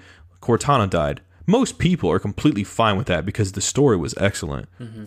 But then you get to halo 5 and then what we got in Halo 5 that a lot of people don't like yeah is a direct result of how things went plot wise in Halo 4. So it's it's hard. It's really it's really tough. I think, you know, I, I, we haven't even really answered this yet, but I think I think canon does matter, but there's a sort of threshold on on what we should on how much it matters on, on how much it on how much we should let it matter and how much we shouldn't let it matter because again we we get to a point where we we let it affect how much we enjoy something. Because a good example you know Bryan and I always talk subjective versus objective. And you know subjectively you might enjoy something or you might not enjoy something but objectively you, you can recognize that it's good. Last jedi is probably my favorite film in the skywalker uh, the last three of the, of the sequel trilogy. And uh, when it first came out i wasn't feeling that way at all. I can look at that film in one sense say subjectively i don't that's that's the film out of those three that has the most that that that bothers me or, or upsets me when it comes to canon but objectively it's the best I feel and fantastic. like the most and all that. original thing to come. Yeah, and I mean, in, in one sense, that's subjective too. But uh, you know, a good I'll put it, I'll put it this way: a good example of subjective versus subjective is that Mortal Kombat Annihilation is a film I went as a kid and saw eleven times in the cinema. No, I've said that before on the podcast, but it's just it's amazing. Are you guys hearing me? Eleven times, eleven. Okay, somebody's somebody's gonna like like go on your Twitter and be like, "Hey, my local theater is playing that, and I saw it twelve times," and then you're gonna you're gonna break down and say, block them. "Yeah, block 'em. blocked. You are now blocked, by Jovial Josh." Uh, no, uh, but okay, a good example with that is that subjectively, I saw it 11 times as a kid and I was enjoying the heck out of it, but objectively, I recognize that it is one of the worst films ever made, and it's so bad, it's funny. Mm-hmm. So, you know, there, there's the both sides of a same coin right there, and I think, I mean, I'm gonna switch over to you, Bryan, but I mean, do you kind of get that with with with Halo? I mean, like, because I, I feel like with Star Wars as, as an example, they do what's you know they, they've had what's called like Legends content now. They they've done even before stuff got uh, before the Disney acquisition, you know, and they had all the books and all the games and comics and stuff. Um, before those got made not canon, to George Lucas they weren't canon, but to everyone else they were still canon. But there were even aspects of those that were considered not canon. And one example being a droid that uh, had like force sensitivity, I think, or became a Jedi or something like that. Uh, and I mean, when things aren't like like if you if you were to come out today and give me a Star Wars game and they say it's not canon, but there's this amazing story and it does this crazy stuff, and let's say you're playing as some guy like almost like the I'd say like the Force Unleashed had levels where you would uh play as the dark side version of Starkiller and you would go kill Luke Skywalker and all that stuff. If you just had a game of something like that, I would probably enjoy it even more in one sense because I know not to take it seriously. Yeah, I yeah. can just enjoy it for what it is. Shadow of Mordor. Yeah, I can exactly. That's that's a great, another great example. So I mean, over to you, man. What are your thoughts on all this? I mean, I think, I mean, if you have to, like, if you if it's a yes or no question to does canon matter, and you could, and all I could say is yes or no, I'd say yes. Me too. Um, but I I think we we should I think people should be more aware of why they don't like things or why they do like things um, before they start to you know criticize other people. I mean, really, really, there's no reason to ever if if someone's just trying to have a good time and be you know there's really no reason to criticize them at all. If they want to have a discussion, then then there's more of a, a an avenue for that. But like um, you know, for instance, with Rise of, with like Rise of Skywalker. I feel like it's pretty. I feel like it's pretty obvious that it's an entertaining film. I mean, I I know some of you out there are probably listening and saying, "I hate that movie, Bryan. I hate its existence." That film is so much fun to watch, But it's, it's never boring. But it's fun. It's just really fun. So like, if someone likes that movie, like, it, should should that be that hard for us to understand? Not really. It's it's it's it's really fun and enjoyable. Now, if somebody hates it because of what it did to the canon, I I think that's understandable as well. Um, Another, whereas like and I feel so bad. I'm so sorry, uh, Red, for for this. I'm about to say this, but with like Halo 5 story, I feel like majority of people go, I just didn't enjoy it. I didn't enjoy the story for entertainment purposes. I didn't enjoy it for canon purposes. Like, I think you know, obviously there's some people like I just mentioned with like Miss Red who really really loves Halo 5, and I'm so glad she does. But in general, that's just a movie that, or that's just a game that uh, the story people just don't like. It doesn't matter what your perspective is, if it's canon or if it's or if it's just enjoyment. Most people are just like, you know, I didn't really. It was. It just kind of seen as not very very good. Um, you know, unfortunately. So I, I think canon matters, but what makes me want to be like a butt and say like it doesn't matter is when I see those people who hold so tightly and so true to the canon that they rain on everyone else's parade, you know, and that they be buttheads about it and they try to ruin other people's enjoyment. Like that makes me so angry to see that that I want to just be like, I want to say canon doesn't matter because when you are so caught up in the canon that you're trying to ruin something for someone else or bring someone down for liking something, I think you've then become too idealistic of the canon. The canon now means too much to you, in my opinion. Um, so that's kind of my final words on it. Really, I, I don't think I could say it better if I kept trying. Oh, no, I mean, uh, I think okay. As an example, like uh, you know, you mentioned Missa with like in Halo Five, like uh, Haruspis. Uh, you know, he loves Last Jedi. You know, and Yeah. I think it, that one is a bit more split evenly down the middle. But I think eh, I'm, I honestly do think it's more people dislike it more than they like it. Like I'd probably say it's like 60 40, 70 30. it's yeah, But- yeah. But that being said, like there's people out there like him who who love that movie, who love Rose Tico, and if you don't like Rose, that's fine. But then there's people who that's their favorite character. I remember seeing a video of Kelly Marie Tran after that movie came out. She was in like a cafe, and someone was with her and recording a video of her reacting to some other people that didn't know she was there discussing their thoughts on the movie and this one girl talks about how much she loved Rose and Kelly just starts crying and she's happy. And it's like that means something to those awesome. people. And even though I might not have I mean it's a different topic I won't go into on the show but you know my reasoning for not liking uh some of the stuff Luke did in that film isn't so black and white and one dimensional but there's other people that have great perspectives that are the complete opposite of mine and they love Luke for that reason. So it's like Bryan said I mean when it comes down to that stuff, it's really like it can go either which way because even if the people who liked it could still be the people who care about canon. But I think yeah, the if, if you had to put if I had to just say a short answer, yeah, I think canon does matter. I think that's the driving force for a lot of us because it, it's we like the escapism. Mm-hmm. We want to get away and go into another world that feels real and and and full of life and and competent, Consistent. structured. Yeah, yeah. You know, and it's fun to escape to those and feel like you can be a hero in those worlds, right? Or just be a fly on the wall in those worlds. So it does matter to that extent. But the older we get, on the flip side, is that it sometimes does make it harder for people to enjoy stuff because, you know, it's it's just uh, like you know, and, and Miss is a great example. You know, I, I she enjoys Halo Five and, and really really likes it, and her opinion is just as valid as anybody else who is the complete opposite. You know, You know, I, I hate to be blunt, but really the answer to, to does canon matter is don't be an ass. that's, Yeah. that's really the response because you know just look like not not to not to make Josh and I look like we're trying to be virtuous or something, but it's like I think Halo Five personally, just as my personal opinion as Bryan, I think Halo Five story sucks. I don't like it at all. Do you like it at all, Josh? I don't, I can't say I do. but I love that other people. I mean, I love the verticality and gameplay, but no, just the story, yeah. just the story yeah, of Five's yeah, campaign. story. No, I don't like it at all, but I love that people like it. I love that people love the game. I, I, I when I see someone who says Halo Five is my favorite Halo story or Halo Five is one of my favorite stories, I love to hear that. Like I enjoy that. Um, I think that's how we all need to be. If somebody says Rise of Skywalker is the best Star Wars movie they've ever seen, great. You know, like I, I'm so stoked for you to have that. Like, Yep. uh, I just don't think there's anything to benefit from. And somebody, and I've even seen people go like, "Oh well, if they were if they were just looking at the movie critically, or if they were just looking at the canon." No, no, no, no, no. Back up. You've already went too far. They don't need to look at the movie critically. They don't need to look at the canon. Why? Like, what, what makes you what makes you think they need to understand that? They don't.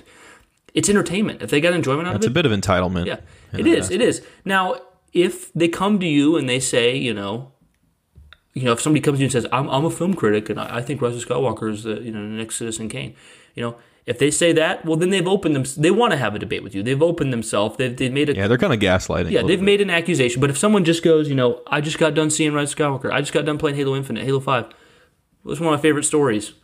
Great. Like there's not they're not they're not inviting you to to chastise them. So Yeah, you were a good example of it, Bryan, because I remember just playing Halo 4 for that first time, and I was like, this feels like the shortest Halo I've ever played outside of like ODST, and I thought this story's different, and I remember kind of liking, kind of liking the whole Chief and Cortana dynamic, but then by the end of it, I was like, man, I hate what Promethean. I was like, what is all? I don't even understand what's going on. And then, you know, I think like a year had passed or whatever, and then I I saw you, and then you were talking to me, and you know all this stuff. You feel this way, and you had, you've said before on the show that you were someone who was kind of a Halo Four apologist for a long time, and, and just trying to back it up and, and stuff like that. Well, then when you talked to me, you were completely nice, and you were understanding of what my opinion was. and Josh didn't have much good to say about it.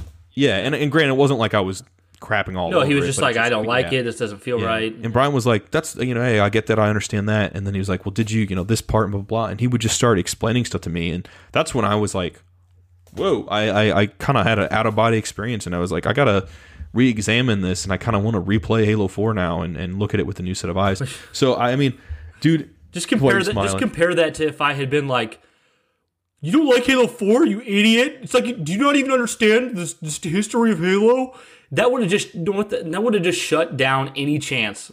Josh yeah, it's it's tough, and I think even online, especially on some place like Twitter, we're all guilty of having hot takes at some time at some point. It's become a thing to make hot take posts. yeah that's the thing where it really opens it up opens up people wanting to debate and like when people make hot takes sometimes that's what they're doing because they're welcoming it you know but then other times you just you really feel strongly that it's this way but there's going to be somebody that you know that doesn't feel that way and i think with with it, halo especially like i don't know you can it's okay it, it it's okay to not like it to, to not like an aspect of it but I, I really think the deciding factor with all this kind of stuff is you just you you might have you have to keep your expectations in check. You really do. You have to like babysit them nurse them because like you when you guys saw that topic for battle royale just take off on uh, twitter for halo what if that game doesn't what if infinite does not have battle royale?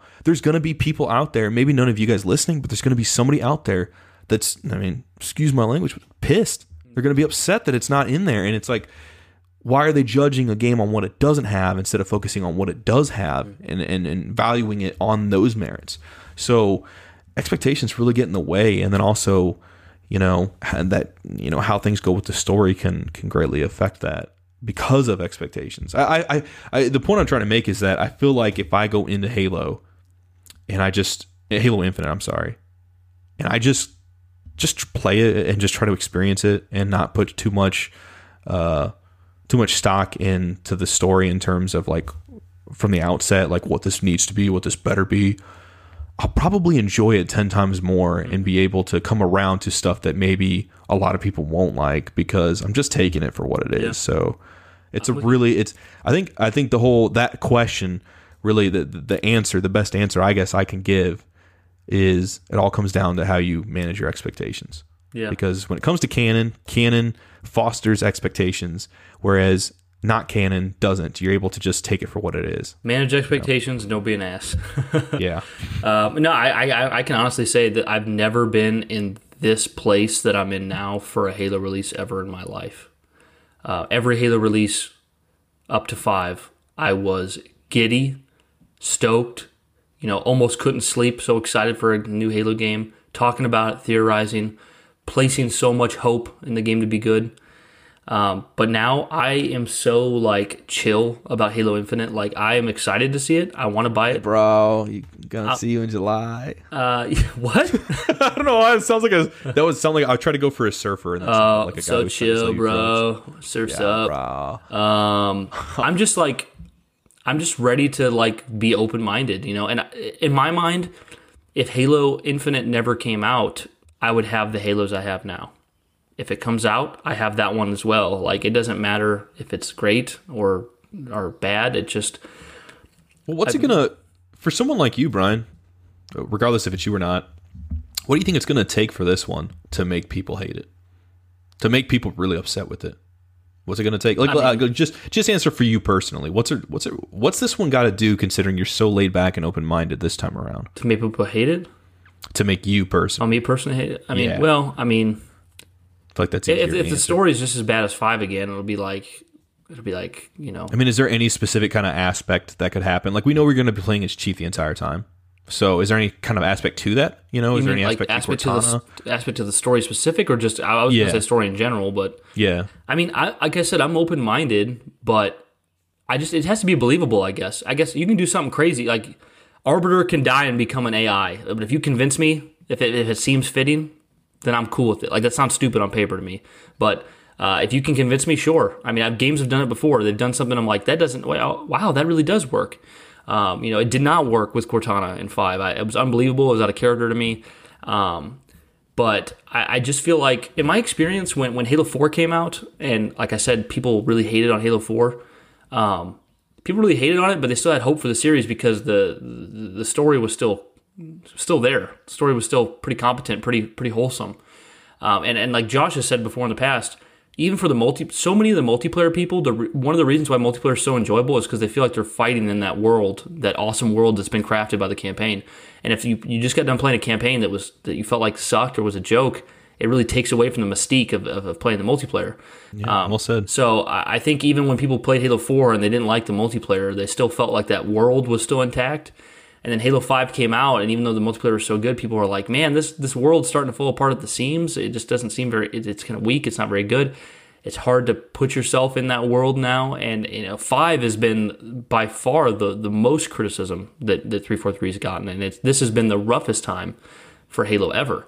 Um, so know, if, if they if they basically short story, you know, if, if they made if they, if they made the exact same story mistakes and and it, and it was just as bad as five, I, I you know that's where I would go, man. Because like, if it was actually that bad, despite me being a three four three fan and always being like sticking up for them and always being like, you know, I'm rooting for you guys, I would really wonder. I, I would really wonder. I'm like, you know, what did you guys? You had five years. What was the thought? Yeah. yeah I'm like, you had five years, and you and you more or less did the same things narrative wise as you did five. I would really wonder how that big a mistake because like they could make a story that's not that great, but it's still better than five. But if they did kind of the same thing, I'd be like, you know, what did you guys miss? I mean, you know, I would just be confused. Yeah. Really, just, it's, not it's angry, weird, you know, confused. You know.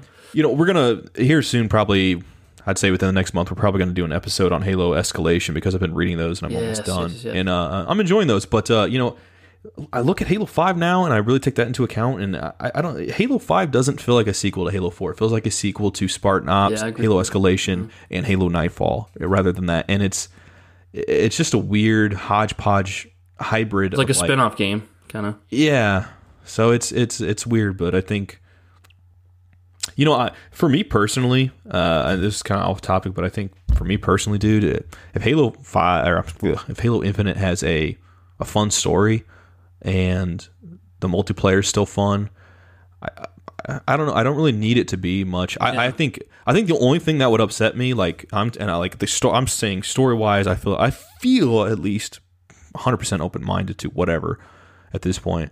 I honestly feel like the only things that would really bother me with that game would be if it launches again without having some of the the other things like uh, if you're gonna have big team battle mm, Warzone yeah. and all this stuff that sometimes comes post launch. I would love to see it come out of the gate. Yeah, see that's complete. I, I, that's really. I hear you on that. Josh. I know it's not story wise, but yeah, I hear you on that. And that's the thing is like you know I try to be Team three four three all the way, but you know we just saw them. They're putting Halo MCC out on the PC, and it is not ready.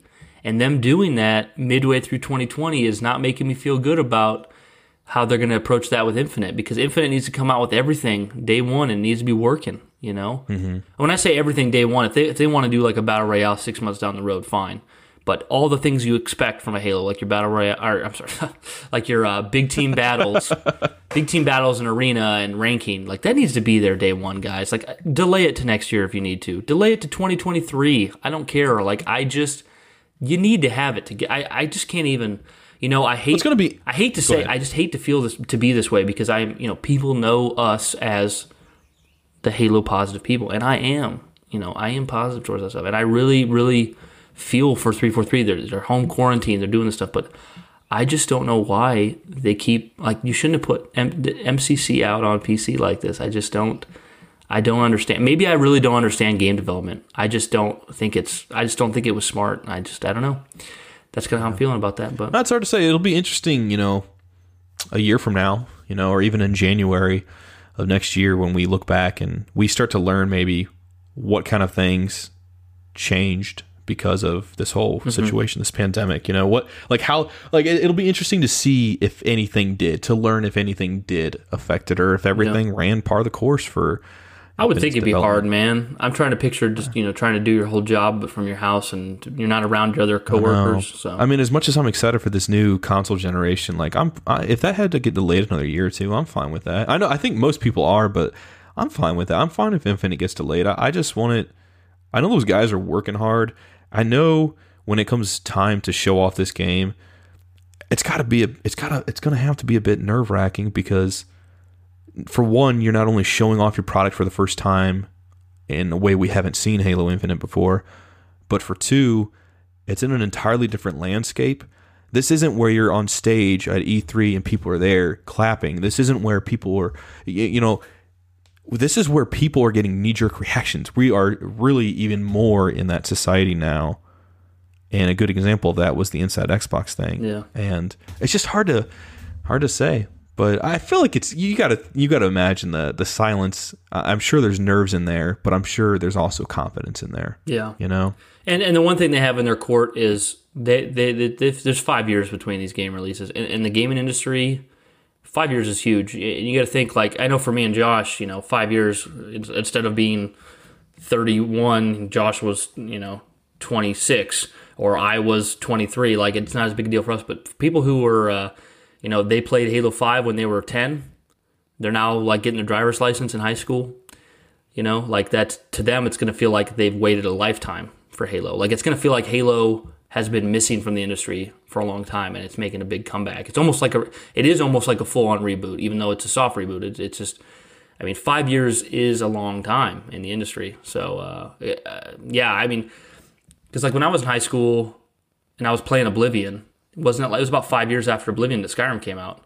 And when Skyrim came out, I felt like Oblivion was an old game. You know, I had different perspective. It does feel dated by comparison. Yeah, and Absolutely. different perspective. Like in your, when you're when you're a when you play a game in middle school and then you play the fe- sequel your senior year of high school, that feels like a lifetime compared to like I said, like me and Josh. You know, years just pass by like nothing.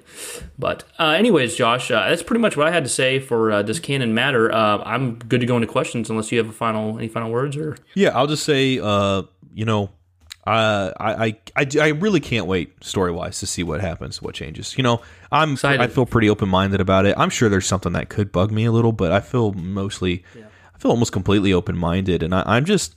I'm excited to see Chief again. I'm excited to see how he interacts with people and deals with things again. And, and I'm, you know, I I can't wait whether whether it's a a more intimate, you know, three four three type of uh, telling of Chief, or some kind of hybrid between the kind of badass uh, aspect that Bungie brought to the table and the, the intimate, uh, personal side of Chief. You know, I don't know whatever they want to do, even if it's something completely different than that. I mean, I'm excited, and I, I think I'll I think I'll be able to enjoy it. But uh, it'll be interesting to see the discussions and then how Infinite story canonically affects what we already know to be canon.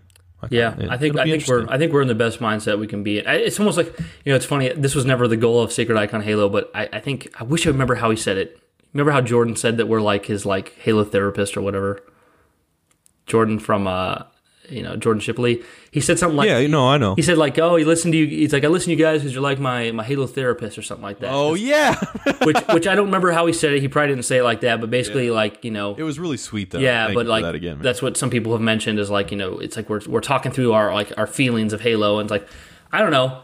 I, I think Josh and us, Josh and I, eh, we touch on this so much because we we've we've been around the game industry our whole lives. We've been through the expectations, the the the, the ups and downs, the excitement, the, the disappointments, and uh, we're just we're just older now, and we're just like Last Jedi and Halo Five for Bryan, Yeah. for me and Bryan, really humbled us as fans. they those destroyed us and then reconstructed us into new people. So Yeah. uh, it just feels good to to have this mentality going. back, but better. And it's, it's you know, it, it might sound like sad that we don't have these like over the roof expectations that we used to, but like it actually is really nice because we know that we can endure Halo oh, Infinite God. coming and going without our lives being wrecked. You know, like Who's to say? Like you know, that's what I'm saying. Who's to say? As soon as July hits and we finally see footage, who's to say how we're going to be talking, how we're going to be acting? Yeah. We might be, we might seem like completely different. I don't know at that point. like Like, dude, did you see that five minutes trailer? Yeah. I was like, oh my god, when Chief showed up there at the end and just straight up drop kicked that elite and shoved the grenade up his butt cheeks.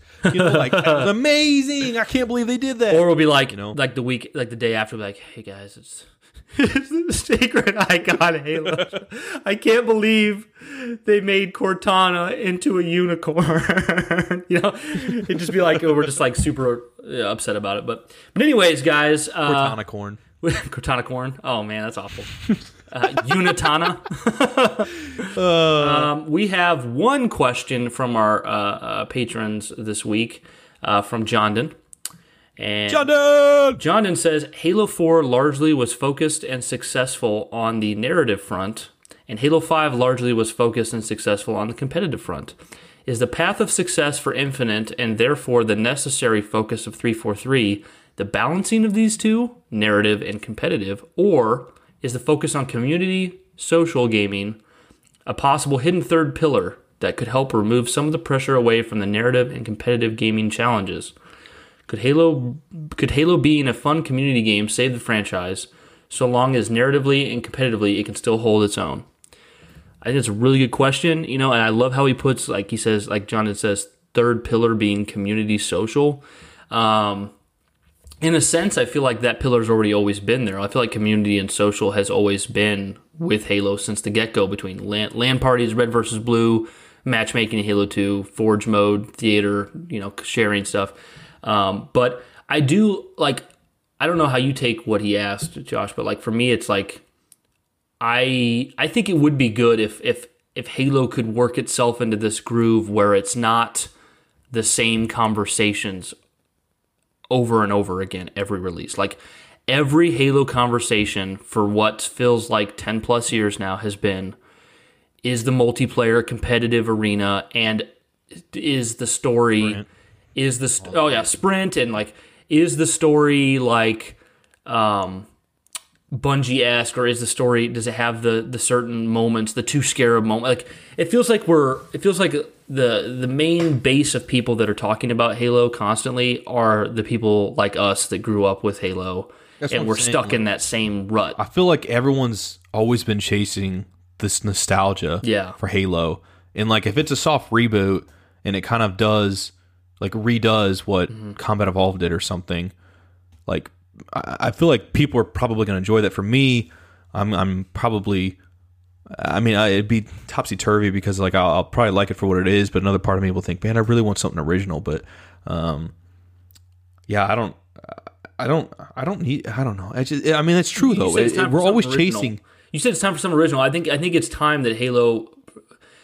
You know, on one hand, we don't we don't want three four three to take these gigantic risks because we've seen them not work in the past. But like uh, you know, Halo's been around long enough. It, it, it's earned the right to, to earn another pillar, to, to earn to have a new conversation in the mix. You know, for instance, yeah. if, if, this if this new Halo, uh, like it is open world, and you, the mission structure is go to nav point, it's open world, and and and, uh, and there's some RPG elements or whatnot.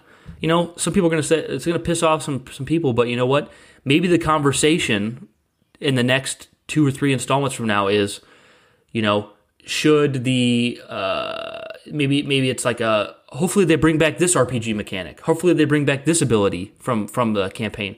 Um, hopefully they let us. Um, you know, I I loved how Halo Infinite let us travel to two different Halo rings. They should bring that back. Like I would like to see the conversation start to change. I'd like to see Halo get out of this bubble of sprint, yeah. no sprint, competitive, not competitive. Like, at, like these are the conversations we had back in the 2000s. Like, let's let it evolve a bit. And I and he, you know, he Jondon touches more on like the third pillar being community social.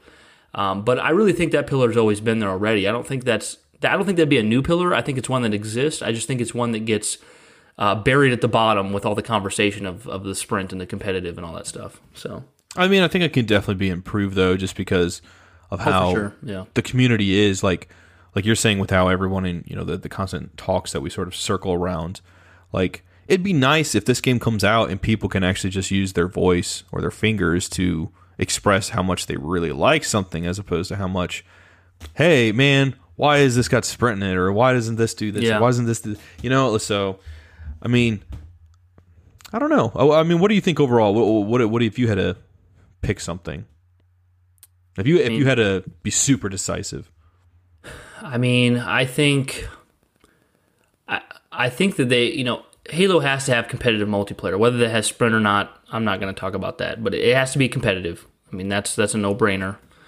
And the story has to be interesting. The story has to be interesting. I mean, I think those things have to be done, but then everything else you can mix up. Like like I said, I don't want an open world RPG Halo. But if you give us Halo Infinite and it has competitive multiplayer and it has a great story, I think you will have earned the right to put those new things in there. Maybe I am in a Warthog literally driving for 12 entire real life minutes to get to a zone because the Halo ring is open world. And maybe Chief, like as he progresses, he gets some sort of I know leveling up sounds weird for Chief, but something different. Some sort of armor. His armor like increases in its fidel like it's uh like it's almost like his suit can now learn how to uh, improve combat. You know what I mean? Like the combat improves or something. Yeah. Like something like that happens, and like you know, three fourths of the way through the game, I've now got this ability that Chief can like do some kind of double jump or something, or Chief can like you know maybe maybe his proficiency and his armor enables him to like um take a hit without damage or you know like little RPG elements stuff something like that. Like I'm not saying these are good ideas. I'm just saying these are new ideas that if they get the core things down which is comp- just give us a good competitive multiplayer and a story that's good they can take some risks. I feel like Gears of 5 Gears of 5 Gears 5 Gears of 5 um, Gears not the gears of four, not the gears of six, Gears of the 5 gears of five. Um, I feel like Gears 5 just earned that themselves. Gears 5 was a very competent game, uh, fun multiplayer, um, good story. I actually see the multiplayer get a lot of It does, but it's yeah, it does. I mean, I knew that was going to be mentioned, but um, the story is very good in Gears. I knew it. you suck. um, Gears Five story is really good and really enjoyable. It's a fun campaign, but they did they mixed it up a bit. They they gave us uh, you, Jack is now uh Jack is now uh the Yeah, bot. part of the He, co-op. he's an RPG mechanic. You you upgrade him and he's in the game all the time. Also, there's a few open world segments where you drive a skiff around and it's open. It's free open world.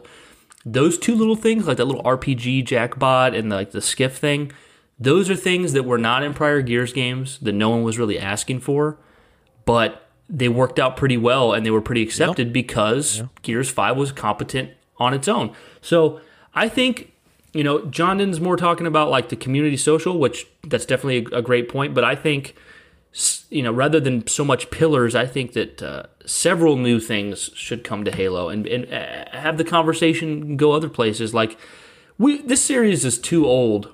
This series has been around too long to just talk about sprint or no sprint, guys. Like, like we have the old games to play. Like, let's let's let's let's entertain new conversation. That, that's what I have Yeah, to and say. MCC is there, even though it's having issues. Yeah. Yes, you know, currently, but it won't always because you know it's it's gotten to good points where Yeah. it's worked and stuff like that. So Plus, You know, plus for I think person- plus I think it's enti- we're we're a little entitled as gamers. Like as much as I want all my favorite games remade and remastered, you know, if you really want to play KOTOR, if you really want to play Ape Escape, get out a PS One, get out an Xbox Original, and play it. Like there's nothing stopping you. I know it's not ideal. I don't like it either. I'd rather have a remaster or a digital download, but you know, we're not entitled for them to make our favorite game over again every five years.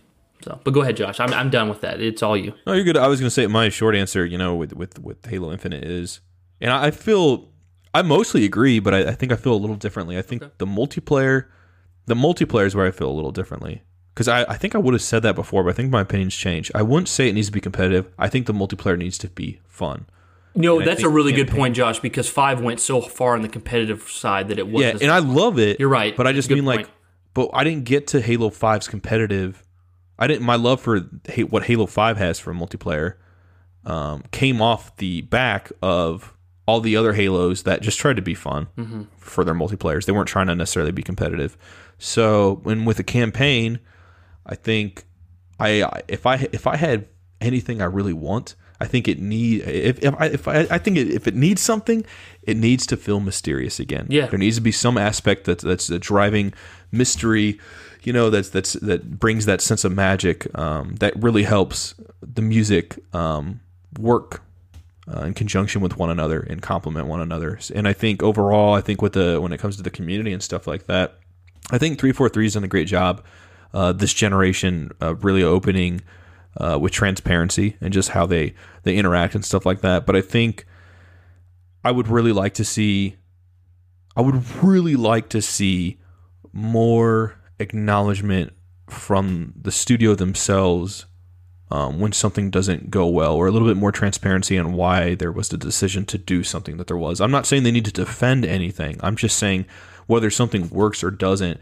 I would uh, I would like to see um, a bit more transparency with the community um, and talk about uh, certain aspects like that. Almost like you know director's commentary on things like that. You know Yeah. uh, stuff like that could be really really unique and stuff like that. I don't know. I would love that personally, but because otherwise, I think they're doing a, a great job. Yeah, I mean, we, we we've commented on how good they are with transparency already, but I, I think there's just a I think kind of what you're talking about. How I see it is like there just needs to be. Uh, I, I'm ready for three four three, and it's not their fault at all. But I'm ready for them to just be become this confident confident studio, and you know maybe they are a confident like super confident studio but to the i feel like to the gaming world at large they you know we, i've said this in a it's probably been 10 episodes ago now that you know some people look at them like baby developers and they're not they're some of the like most professional people in the industry but because 343 was created you know in the in the grand scheme of things recently and they were inherited this big ip you know they don't get the you know i would love to just like you like you said like i'd love to just get a commentary disc that comes with infinite that's like they talk about their decisions for why they made the game the way they did and the game's good and they're confident in it and that's the way it is you know yeah well i just yeah and i mean as an example like you know most people don't like cortana going bad and obviously maybe they haven't talked about it in these past five years because of you know what they wanted to tell in the next game Yeah. coming in infinite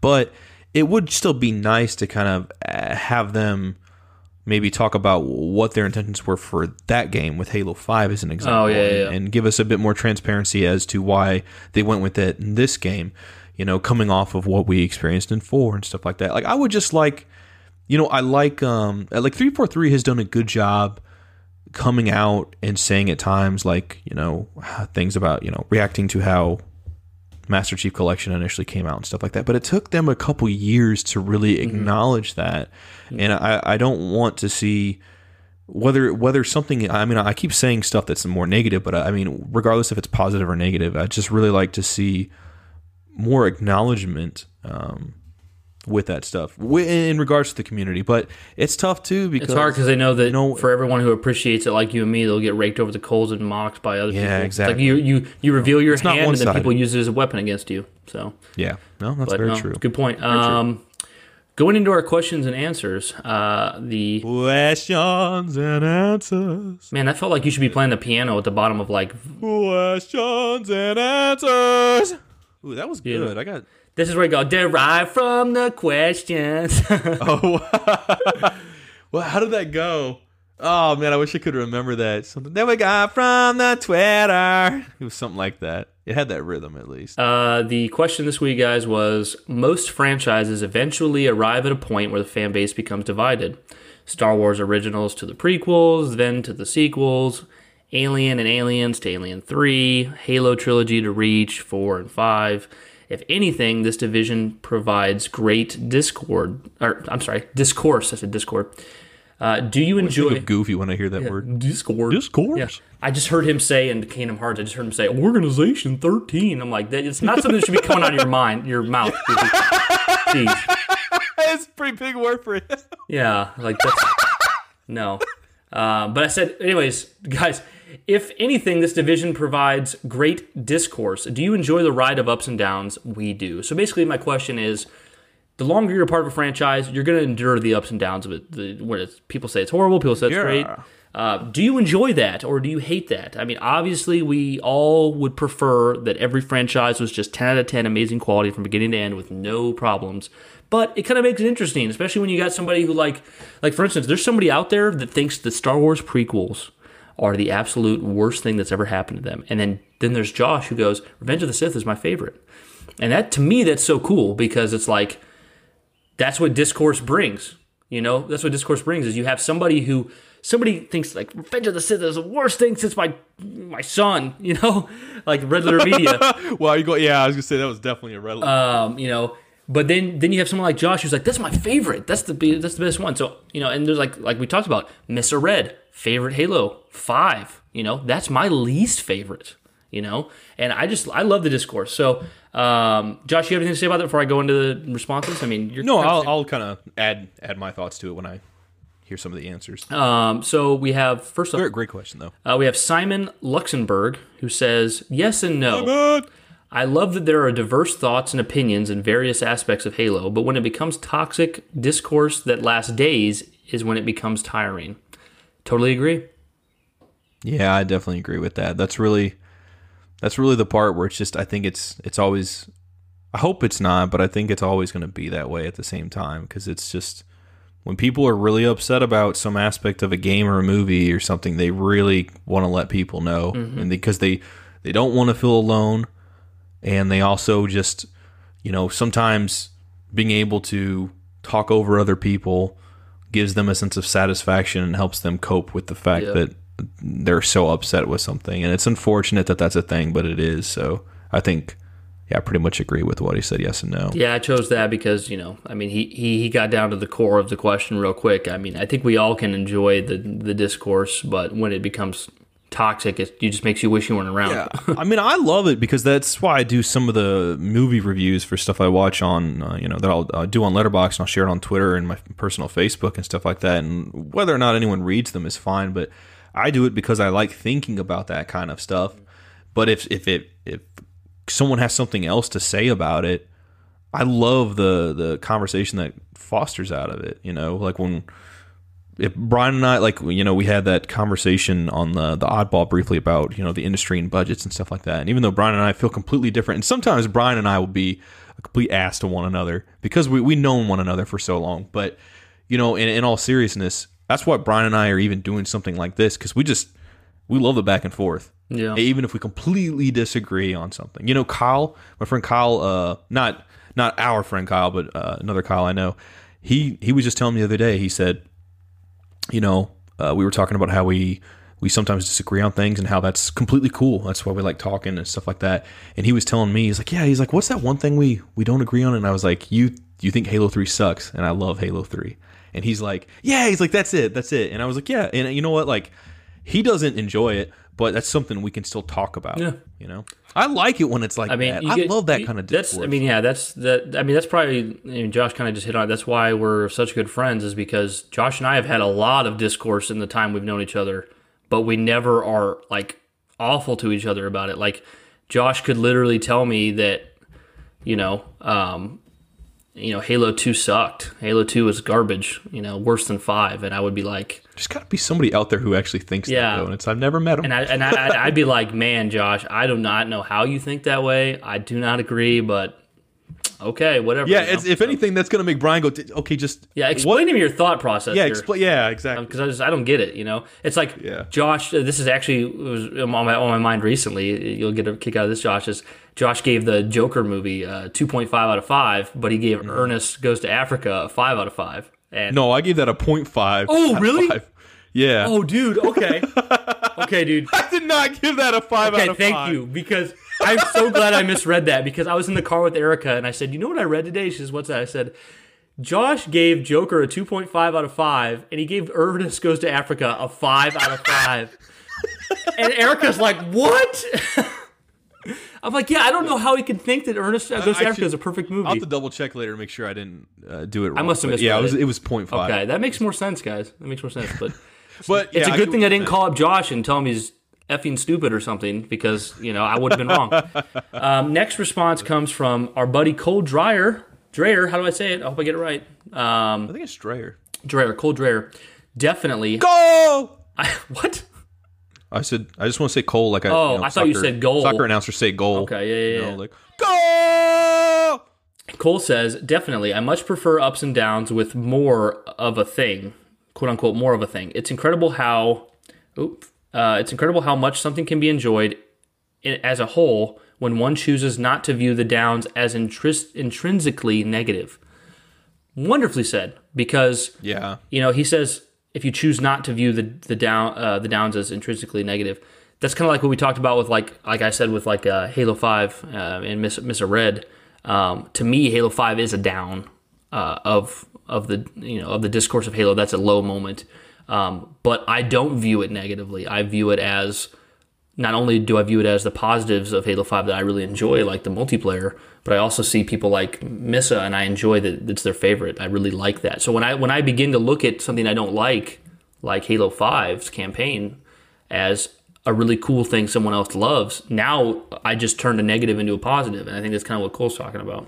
So Yeah, and I, you know, for me, Halo Five is my least favorite story out of all the Halos. But you know, the reason why for me it's that it's my least favorite story is because of everything else that I enjoyed up to that point. So I wouldn't give a darn in the world if uh, about Halo Five story if I didn't get to that point. So it's, I mean, it helped. It's helped all the stuff that came before. Uh, when there's points in, in, in fandoms and media that you you don't like, it's usually because you you know you you coming from a place where you've enjoyed things uh, prior to that, and it really.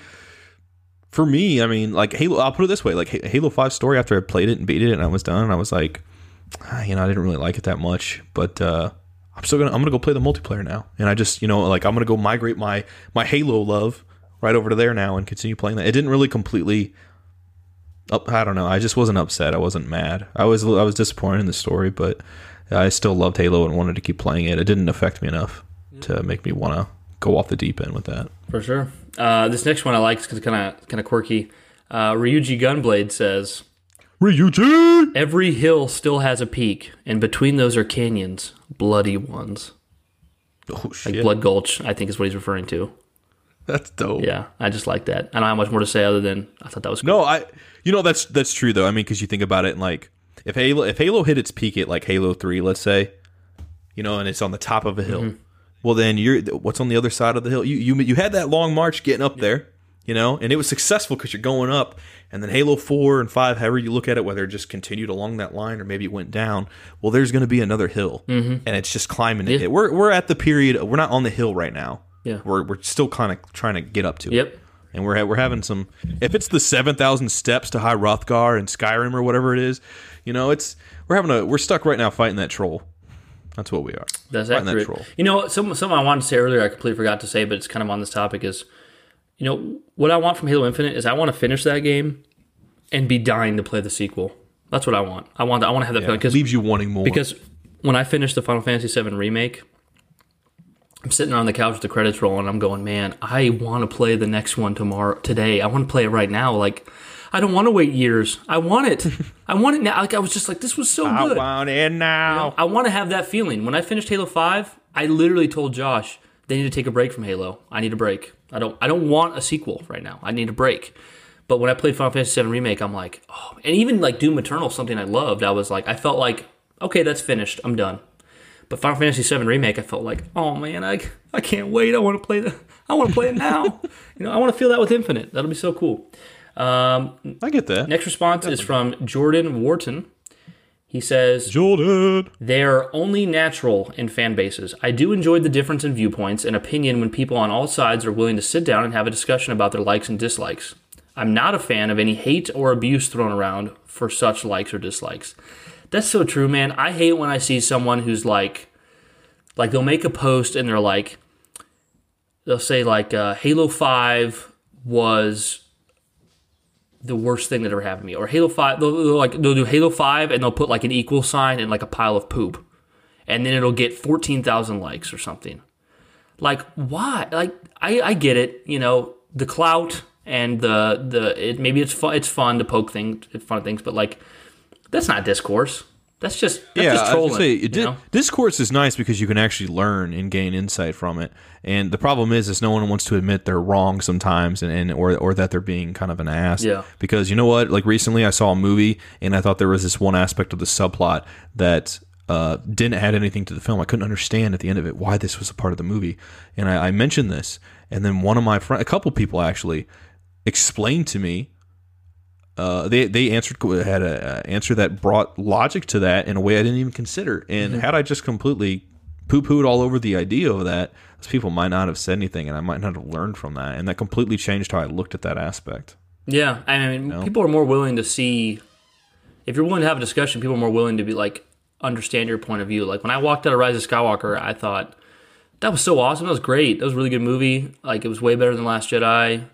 You know, I'm excited to hear what Josh has to say about. It. I mentioned. I started talking to Josh, and Josh was kind of like, uh, I don't, eh, I don't know how I feel about it, and blah blah blah. And he kind of touched on like some canon stuff and you know things that are bad about it, whatnot. And and I started to go, you know what? I was entertained more by that than the Last Jedi, but you know now I- at this point in time I've come around. I like I think I like the Last Jedi more than Rise of Skywalker because you start to look at you know what the film did and, and its positives and like you know if you if you want to be an analytical person, if you want to be a, a, a you know a real intellectual about it, you can start to realize entertainment's not the only thing about that makes a product enjoyable. You know, like Rise of Skywalker was very entertaining, but you know, The Last Jedi offered me years of discussion with my friends because it was so different and it had these things to really like I would lay awake the night after I saw Last Jedi I'd lay awake and think about the movie Rise of Skywalker was more like was fun you know it just Yeah, so and, and on the opposite end of the, uh, the the other side of the coin, dude, is like with with Halo Four. Like I said, I didn't. I came out after playing that, and I was like, okay, I don't understand anything, and uh, I'm gonna move on with my life, and I did. And then one day, Bryan is like telling me all these things, and I'm like, whoa. It's like opening up a new door of information, and it made me completely reevaluate my own opinion of that game, you know. And I mean, it just completely changed it. So, yeah. What's the next one? Uh, last last response we have here is from Kid Skull at Kid Skull fifty one. I think Kid Skull! Kid Skull. I don't think we've ever had him on here before. I think it's healthy to have negative and positive views on stuff, especially Halo. It helps us understand the flaws and improvements on current things and bring forward to the future. I chose this one because I really actually, you know, I know that we're like positive people here at Sacred Icon Halo, but I really like that he said it's important to understand flaws and, and find negative things. Because if you're someone who focuses if, if not not focuses if you're someone who only sees positives and, and either doesn't see negatives at all or chooses not to acknowledge them that doesn't do anything good for your product. Now at the same time i want i don't want to i don't want to sound like i'm going back what i said before if you enjoy something just enjoy it you don't need you don't need to talk about you don't need to be critical you don't need to have someone explain to you how it's bad if you enjoy it good, you know. But if you actually don't enjoy it and you pretend that you do or are afraid to say it because you are so loyal to the thing, that doesn't it's not good for you or the product mentally. Yeah, I was gonna say I I, think sometimes there's there's a lot of people out there who, for reasons that are their own, maybe don't necessarily want to get too in deep. Like if someone's asking them what they thought about a movie, maybe they just have a short answer, and maybe they they probably have more to say on it, but they maybe don't want to get into that conversation. Maybe they just don't want to talk about this movie for like an hour, you know. But like sometimes it's good to do that. Sometimes it's just really good to discuss that stuff, you know, and and to really put it out there. I think Yeah, it is. because you it is. you have to. I mean, because I'm sorry I didn't mean to interrupt, but I just think like you know there, there's just so many times I, I probably wouldn't learn something if I didn't at least put my opinion out there. And maybe I look stupid, or maybe I was wrong, but you know uh, when I'm wrong, that's when I gotta learn. so I mean that's I'm grateful for that. I'm I'm so grateful for the time Bryan just talked my ear off about Halo Four, and then uh, because that got us to where we are now. That literally got me talking to Bryan again, like nonstop. We were spending hours on the phone. yeah, our which is, friendship again, elevated big time. Yeah. Yeah, I mean, and, and we already had a great friendship before that, but there was a period where we just we just fell out of touch with one another, and then that time hanging out with one another again, catching up, that just completely opened the door. I wasn't even. I mean, I mean, I can't emphasize enough, guys. It's cr- such a credit to Bryan, but Bryan has always done this to people, but me especially. I don't know what it is. I could not. Bryan could somehow be in like I'm trying to think like what is the most random game or franchise? Let me like I don't know, let's say Ratchet and Clank. I've never even played a Ratchet and Clank game, okay? I could go to Bryan's one day and I see Bryan playing it and I'm watching him playing it and I'm talking to him about it. I'll walk away wanting to buy the entire series and play it. I and Bryan just has that because his enthusiasm. He's completely open-minded when he talks to you. If you don't like something, he'll just he'll want to know why, but he doesn't want to know why to instigate and talk over you and explain why you're wrong. He just wants to hear that to try to get your different perspective. And then he wants to talk about why he likes it. And, and, you know, I, I come out of that and I'm like, wow, not only can I learn about that from this situation, like with Halo, I'm like, I can learn about that as a person. And it's something that definitely That's man, compliment King Josh. That's so nice. You you'll never It's- you'll never defeat take down the king. This compliment King right here.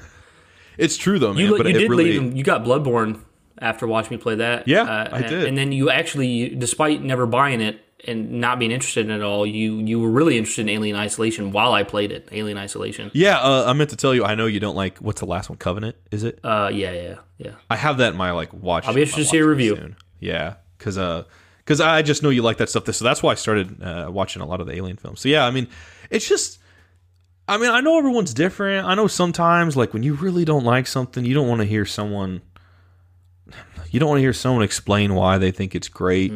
It's hard to find. I mean, Mm. Yeah. it's hard to find someone like Bryan. It really is. It's hard to find Wow, someone who's going to be. I can't even compliment King, guys. I, But it's true. It's just it's hard to find someone who's Josh is such a nice guy, very sweet, very charming. He also looks very attractive. I'm married, so I can say that. but it's it's it is hard to find people out there who have a completely different opinion than you and want to talk and have a nice It's so much more interesting to talk about different opinions than just nope. I'm just like like Josh. I I mean, like you said before, like when you just saw Last Jedi, it was really hard for you to sit there and listen to someone talk about how it was the best Star Wars movie ever because you could not be farther apart.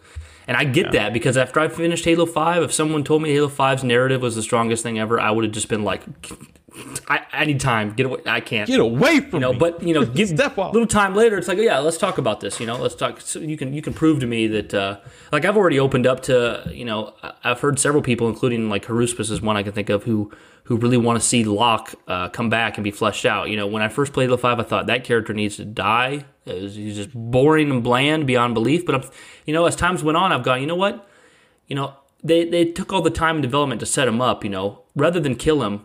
I don't want him to be a main character. Like, I don't want him to like be playable main character or anything like that. But you know what? Yeah, put Locke in Infinite. Give him, give me a couple things to further develop his character to make it. I would rather have you show me that it was worth him existing than just kill him off and admit it was a waste of all of our time. I'd rather have you show us something. So yeah, No, I can I I I get it, and I, I'm I feel like I'm the kind of person sometimes who like I wouldn't say I enjoy uh, disagreeing with someone more, but like I am completely comfortable not agreeing with somebody on something, and I know that's really hard for a lot of people, and I understand why. But to me, that's when a lot of conversation can can foster, and it depends on the person for sure. And it's really hard to find people that you can have those conversations with because I I, I can think of a few friends that if we disagree on a topic like a movie or a game or something, uh, it it seems to bug them a little. It seems to bother them that we're not on the same page as this. They want to be on the same page. They, we want to talk. We want to get on the same page and just drive down that same road. But sometimes I, I, I don't. I don't need to be. If I am, that's awesome. Like Yeah. Bryan and I will completely agree with something. But if we don't, it's fun to have that kind of discourse. Uh, I just I I, I learned. I'll put it this way: the difference between the two is that you learn something from disagreeing with somebody. You can. There's the potential to learn something and gain insight. Whereas when you're agreeing, you're not necessarily going to learn anything. You're just going to exist in harmony, which is awesome. Yeah. So there's both. There's pros. I mean, and it's like cons, I guess. like when I when I saw that Josh gave Joker a two point five out of five. I mean, for me, Joker was like nine, nine, or even I could buy, I could believe a ten out of ten for that movie for me. So for for Josh's opinion on that movie, that's way far off from mine. But it was like quickly after the shock of seeing he had a different opinion than me, it was like, okay, I want to continue existing in this world where Josh doesn't like it near as much as I do, and that's fine. Who cares? like It's and it makes doesn't it make him right or wrong, or me right or wrong. Right. Mm-hmm. It's just different. So uh, it makes it interesting. But shout out to our patrons. We have at the five dollar tier new patron Photon. He's Photon. he is now a five dollar patron. Awesome. Uh, we have Trevor Polkey at five dollars. Pokey pokey. Um, we also have Jondon keeping it at that five. Keeping it real at that five. I think that's it for our fivers. Um, oh, but then we have one tenor at Nick Ray. Nick Ray supporting us with that ten. Nick Ray. Putting food on the table. Putting food on the table, and not just any, but the kind that's expensive and it tastes bad. We wanted chips and salsa, and we were just drinking salsa because we couldn't afford the chips. Nick Ray, you swept in, and now we got them Tostitos like scoops, like the little scoops. yeah, the scoops, man. Oh, Woo! I love it. Um, then we got all at the one dollar tier. We got the Shipleys the share place. supporting us. We got Dust Storm from You know, I- I- if if you guys are listening to this, uh, let us. I guess it doesn't matter. You don't have to, but I, I wonder how like how long you guys have been married because I always when I hear the Shipleys, I, I just imagine like a really nice television show. Really, Oh, Jordan's coming home in a suit and a briefcase to his white picket Yeah. fence, and, and, then And I'm just like- Chris, Kir- Kirsty, Kirsty's there with her like pie on the windowsill and an apron. I'm just like I, I'm I'm wondering how many seasons this has been going on. Like how long they've been together now? Because like what season? What season of the show are we in of the Shipleys? You know, Season four is the last good season. Next season starts to get rough and the ratings go down, and then they, but they end up flushing it out to like season nine, and everyone wishes they'd stopped know. where I they were like it- ahead. just feel like it never dips in quality. That's the Hey, biggest. this is why Josh is the compliment king here. I'm just like, I'm trying to be realistic about it. Um, but uh, But no, who is who'd you say after the Shipley's? uh, Dust Storm from Podtacular, Dustor uh, Glass, which is Marcus. Glass Marcus. Um, I think, or yeah, yeah, yeah, okay. Always like that. Then we have um this is weird. I got a pay there's a, somebody is in my patron list, but they've never actually gave like they're just listed as a patron, but they've never gave anything. I don't know, it's weird. Oh, Um we have Justin Howard, who I haven't met. Thank you. Shout out. Justin Howard. We have uh Matthew Salvatore, of course. Guys, Love Matthew. Matthew Salvatore and um, Tom Jurassic. They are now doing their own like action. I don't. I don't want to undercut it. Not action figure, mega constructs, kind of Lego. They're doing their own stuff for the Podcast Evolve channel now. They have joined mm-hmm. Podcast Evolve to do their own segments. We love those guys. We support those guys. Podcast Evolved is a great podcast, Halo podcast. So it's so cool to see those cool people and that podcast come together. So check them out. It's been really cool to like get to know people like Dust Storm and them, and and like the Podtacular and Podcast Evolved and all this stuff. And it's like I never, I never really thought back before we did this that I would get to know like a lot of these people. It's, it's just It is. It is neat. It's neat. Um, but yeah, that's it for our patrons. Uh, if you guys want to become a patron, we have uh, you can get in as low as a buck. It's just a cool way to help out. But uh, as low as a buck. um, we really appreciate it it. rhymes with the duck. But we don't expect it from anyone. And if you guys want to leave a review on iTunes or something, that's just as helpful. Tuning in is just as helpful. Um, you know, giving us Yeah, feedback and, and on if the. you guys know, if you guys, I'm sorry. no, go ahead. Go ahead. Man. I was gonna say if you guys like, if you guys are enjoying the Discord and stuff like that, you want to get some more people that you know in there and stuff like that that maybe aren't in there. Uh, definitely let them know. I mean, spread the word uh, and, and a review on, uh, you know, iTunes, Apple Pod, you know, and all that. It really helps. Really means a lot. We'll read it off on the show, even if it's a bad one. We'll read it off. Yeah. But uh, that really helps. Wouldn't that be, And, yeah. uh, I don't want to read a bad one, but like, you know, we got a new one from Joe Smith. It says, Your podcast effing sucks. One star. I think that'd be funny to read that. yeah, but then I our score would go down. though. Yeah. Um, that's true. But uh, yeah. By all means, give us five stars and, and leave a bad review. Yeah, but uh, we're at Patreon at patreon.com slash sacred icon halo. You can go to our Discard. Discard. Discard. It's, uh, yeah. Um, you can go to our Discord, which is, uh, Mom, I want Discord. We already have that at home. yeah. Image of Discard. Sacred Icon Halo there as well. Um, you can uh, follow us on Twitter at Sacred Icon Halo. Uh, I am at Bryan's Bane. Josh is at Jovial Joshy. Uh, we have a website where you can find some more information out about us at sacrediconhalo.com. Um, I think we've covered all that, Josh, right? Am I forgetting anything? We, if you want to leave us, you know, we haven't said this in a while. We have an email, sacrediconhalo at gmail.com. We Every now and then we get somebody send us an email. Uh, so uh, feel free to do that. Uh, good, good chance you might get read on the show. Um, but yeah, guys, this was this felt really good to be back. Uh, I feel like this was a night. This I love this episode, man. I'm feeling good about it. I'm gonna go eat me some ravioli after this. My wife's making ravioli. Ravioli. How about some Clearasil? Nobody's gonna know what that reference is. But uh, Josh, inside take us out. Oh yeah. Let's see what I'm trying to think. I, I want to come up with a little, little, little tune, little jingle. Thank you for tuning in. Shoppers, if you are at the Sacred Icon Halo store, we will be closing in 10 minutes. Please bring your products to the front cash register.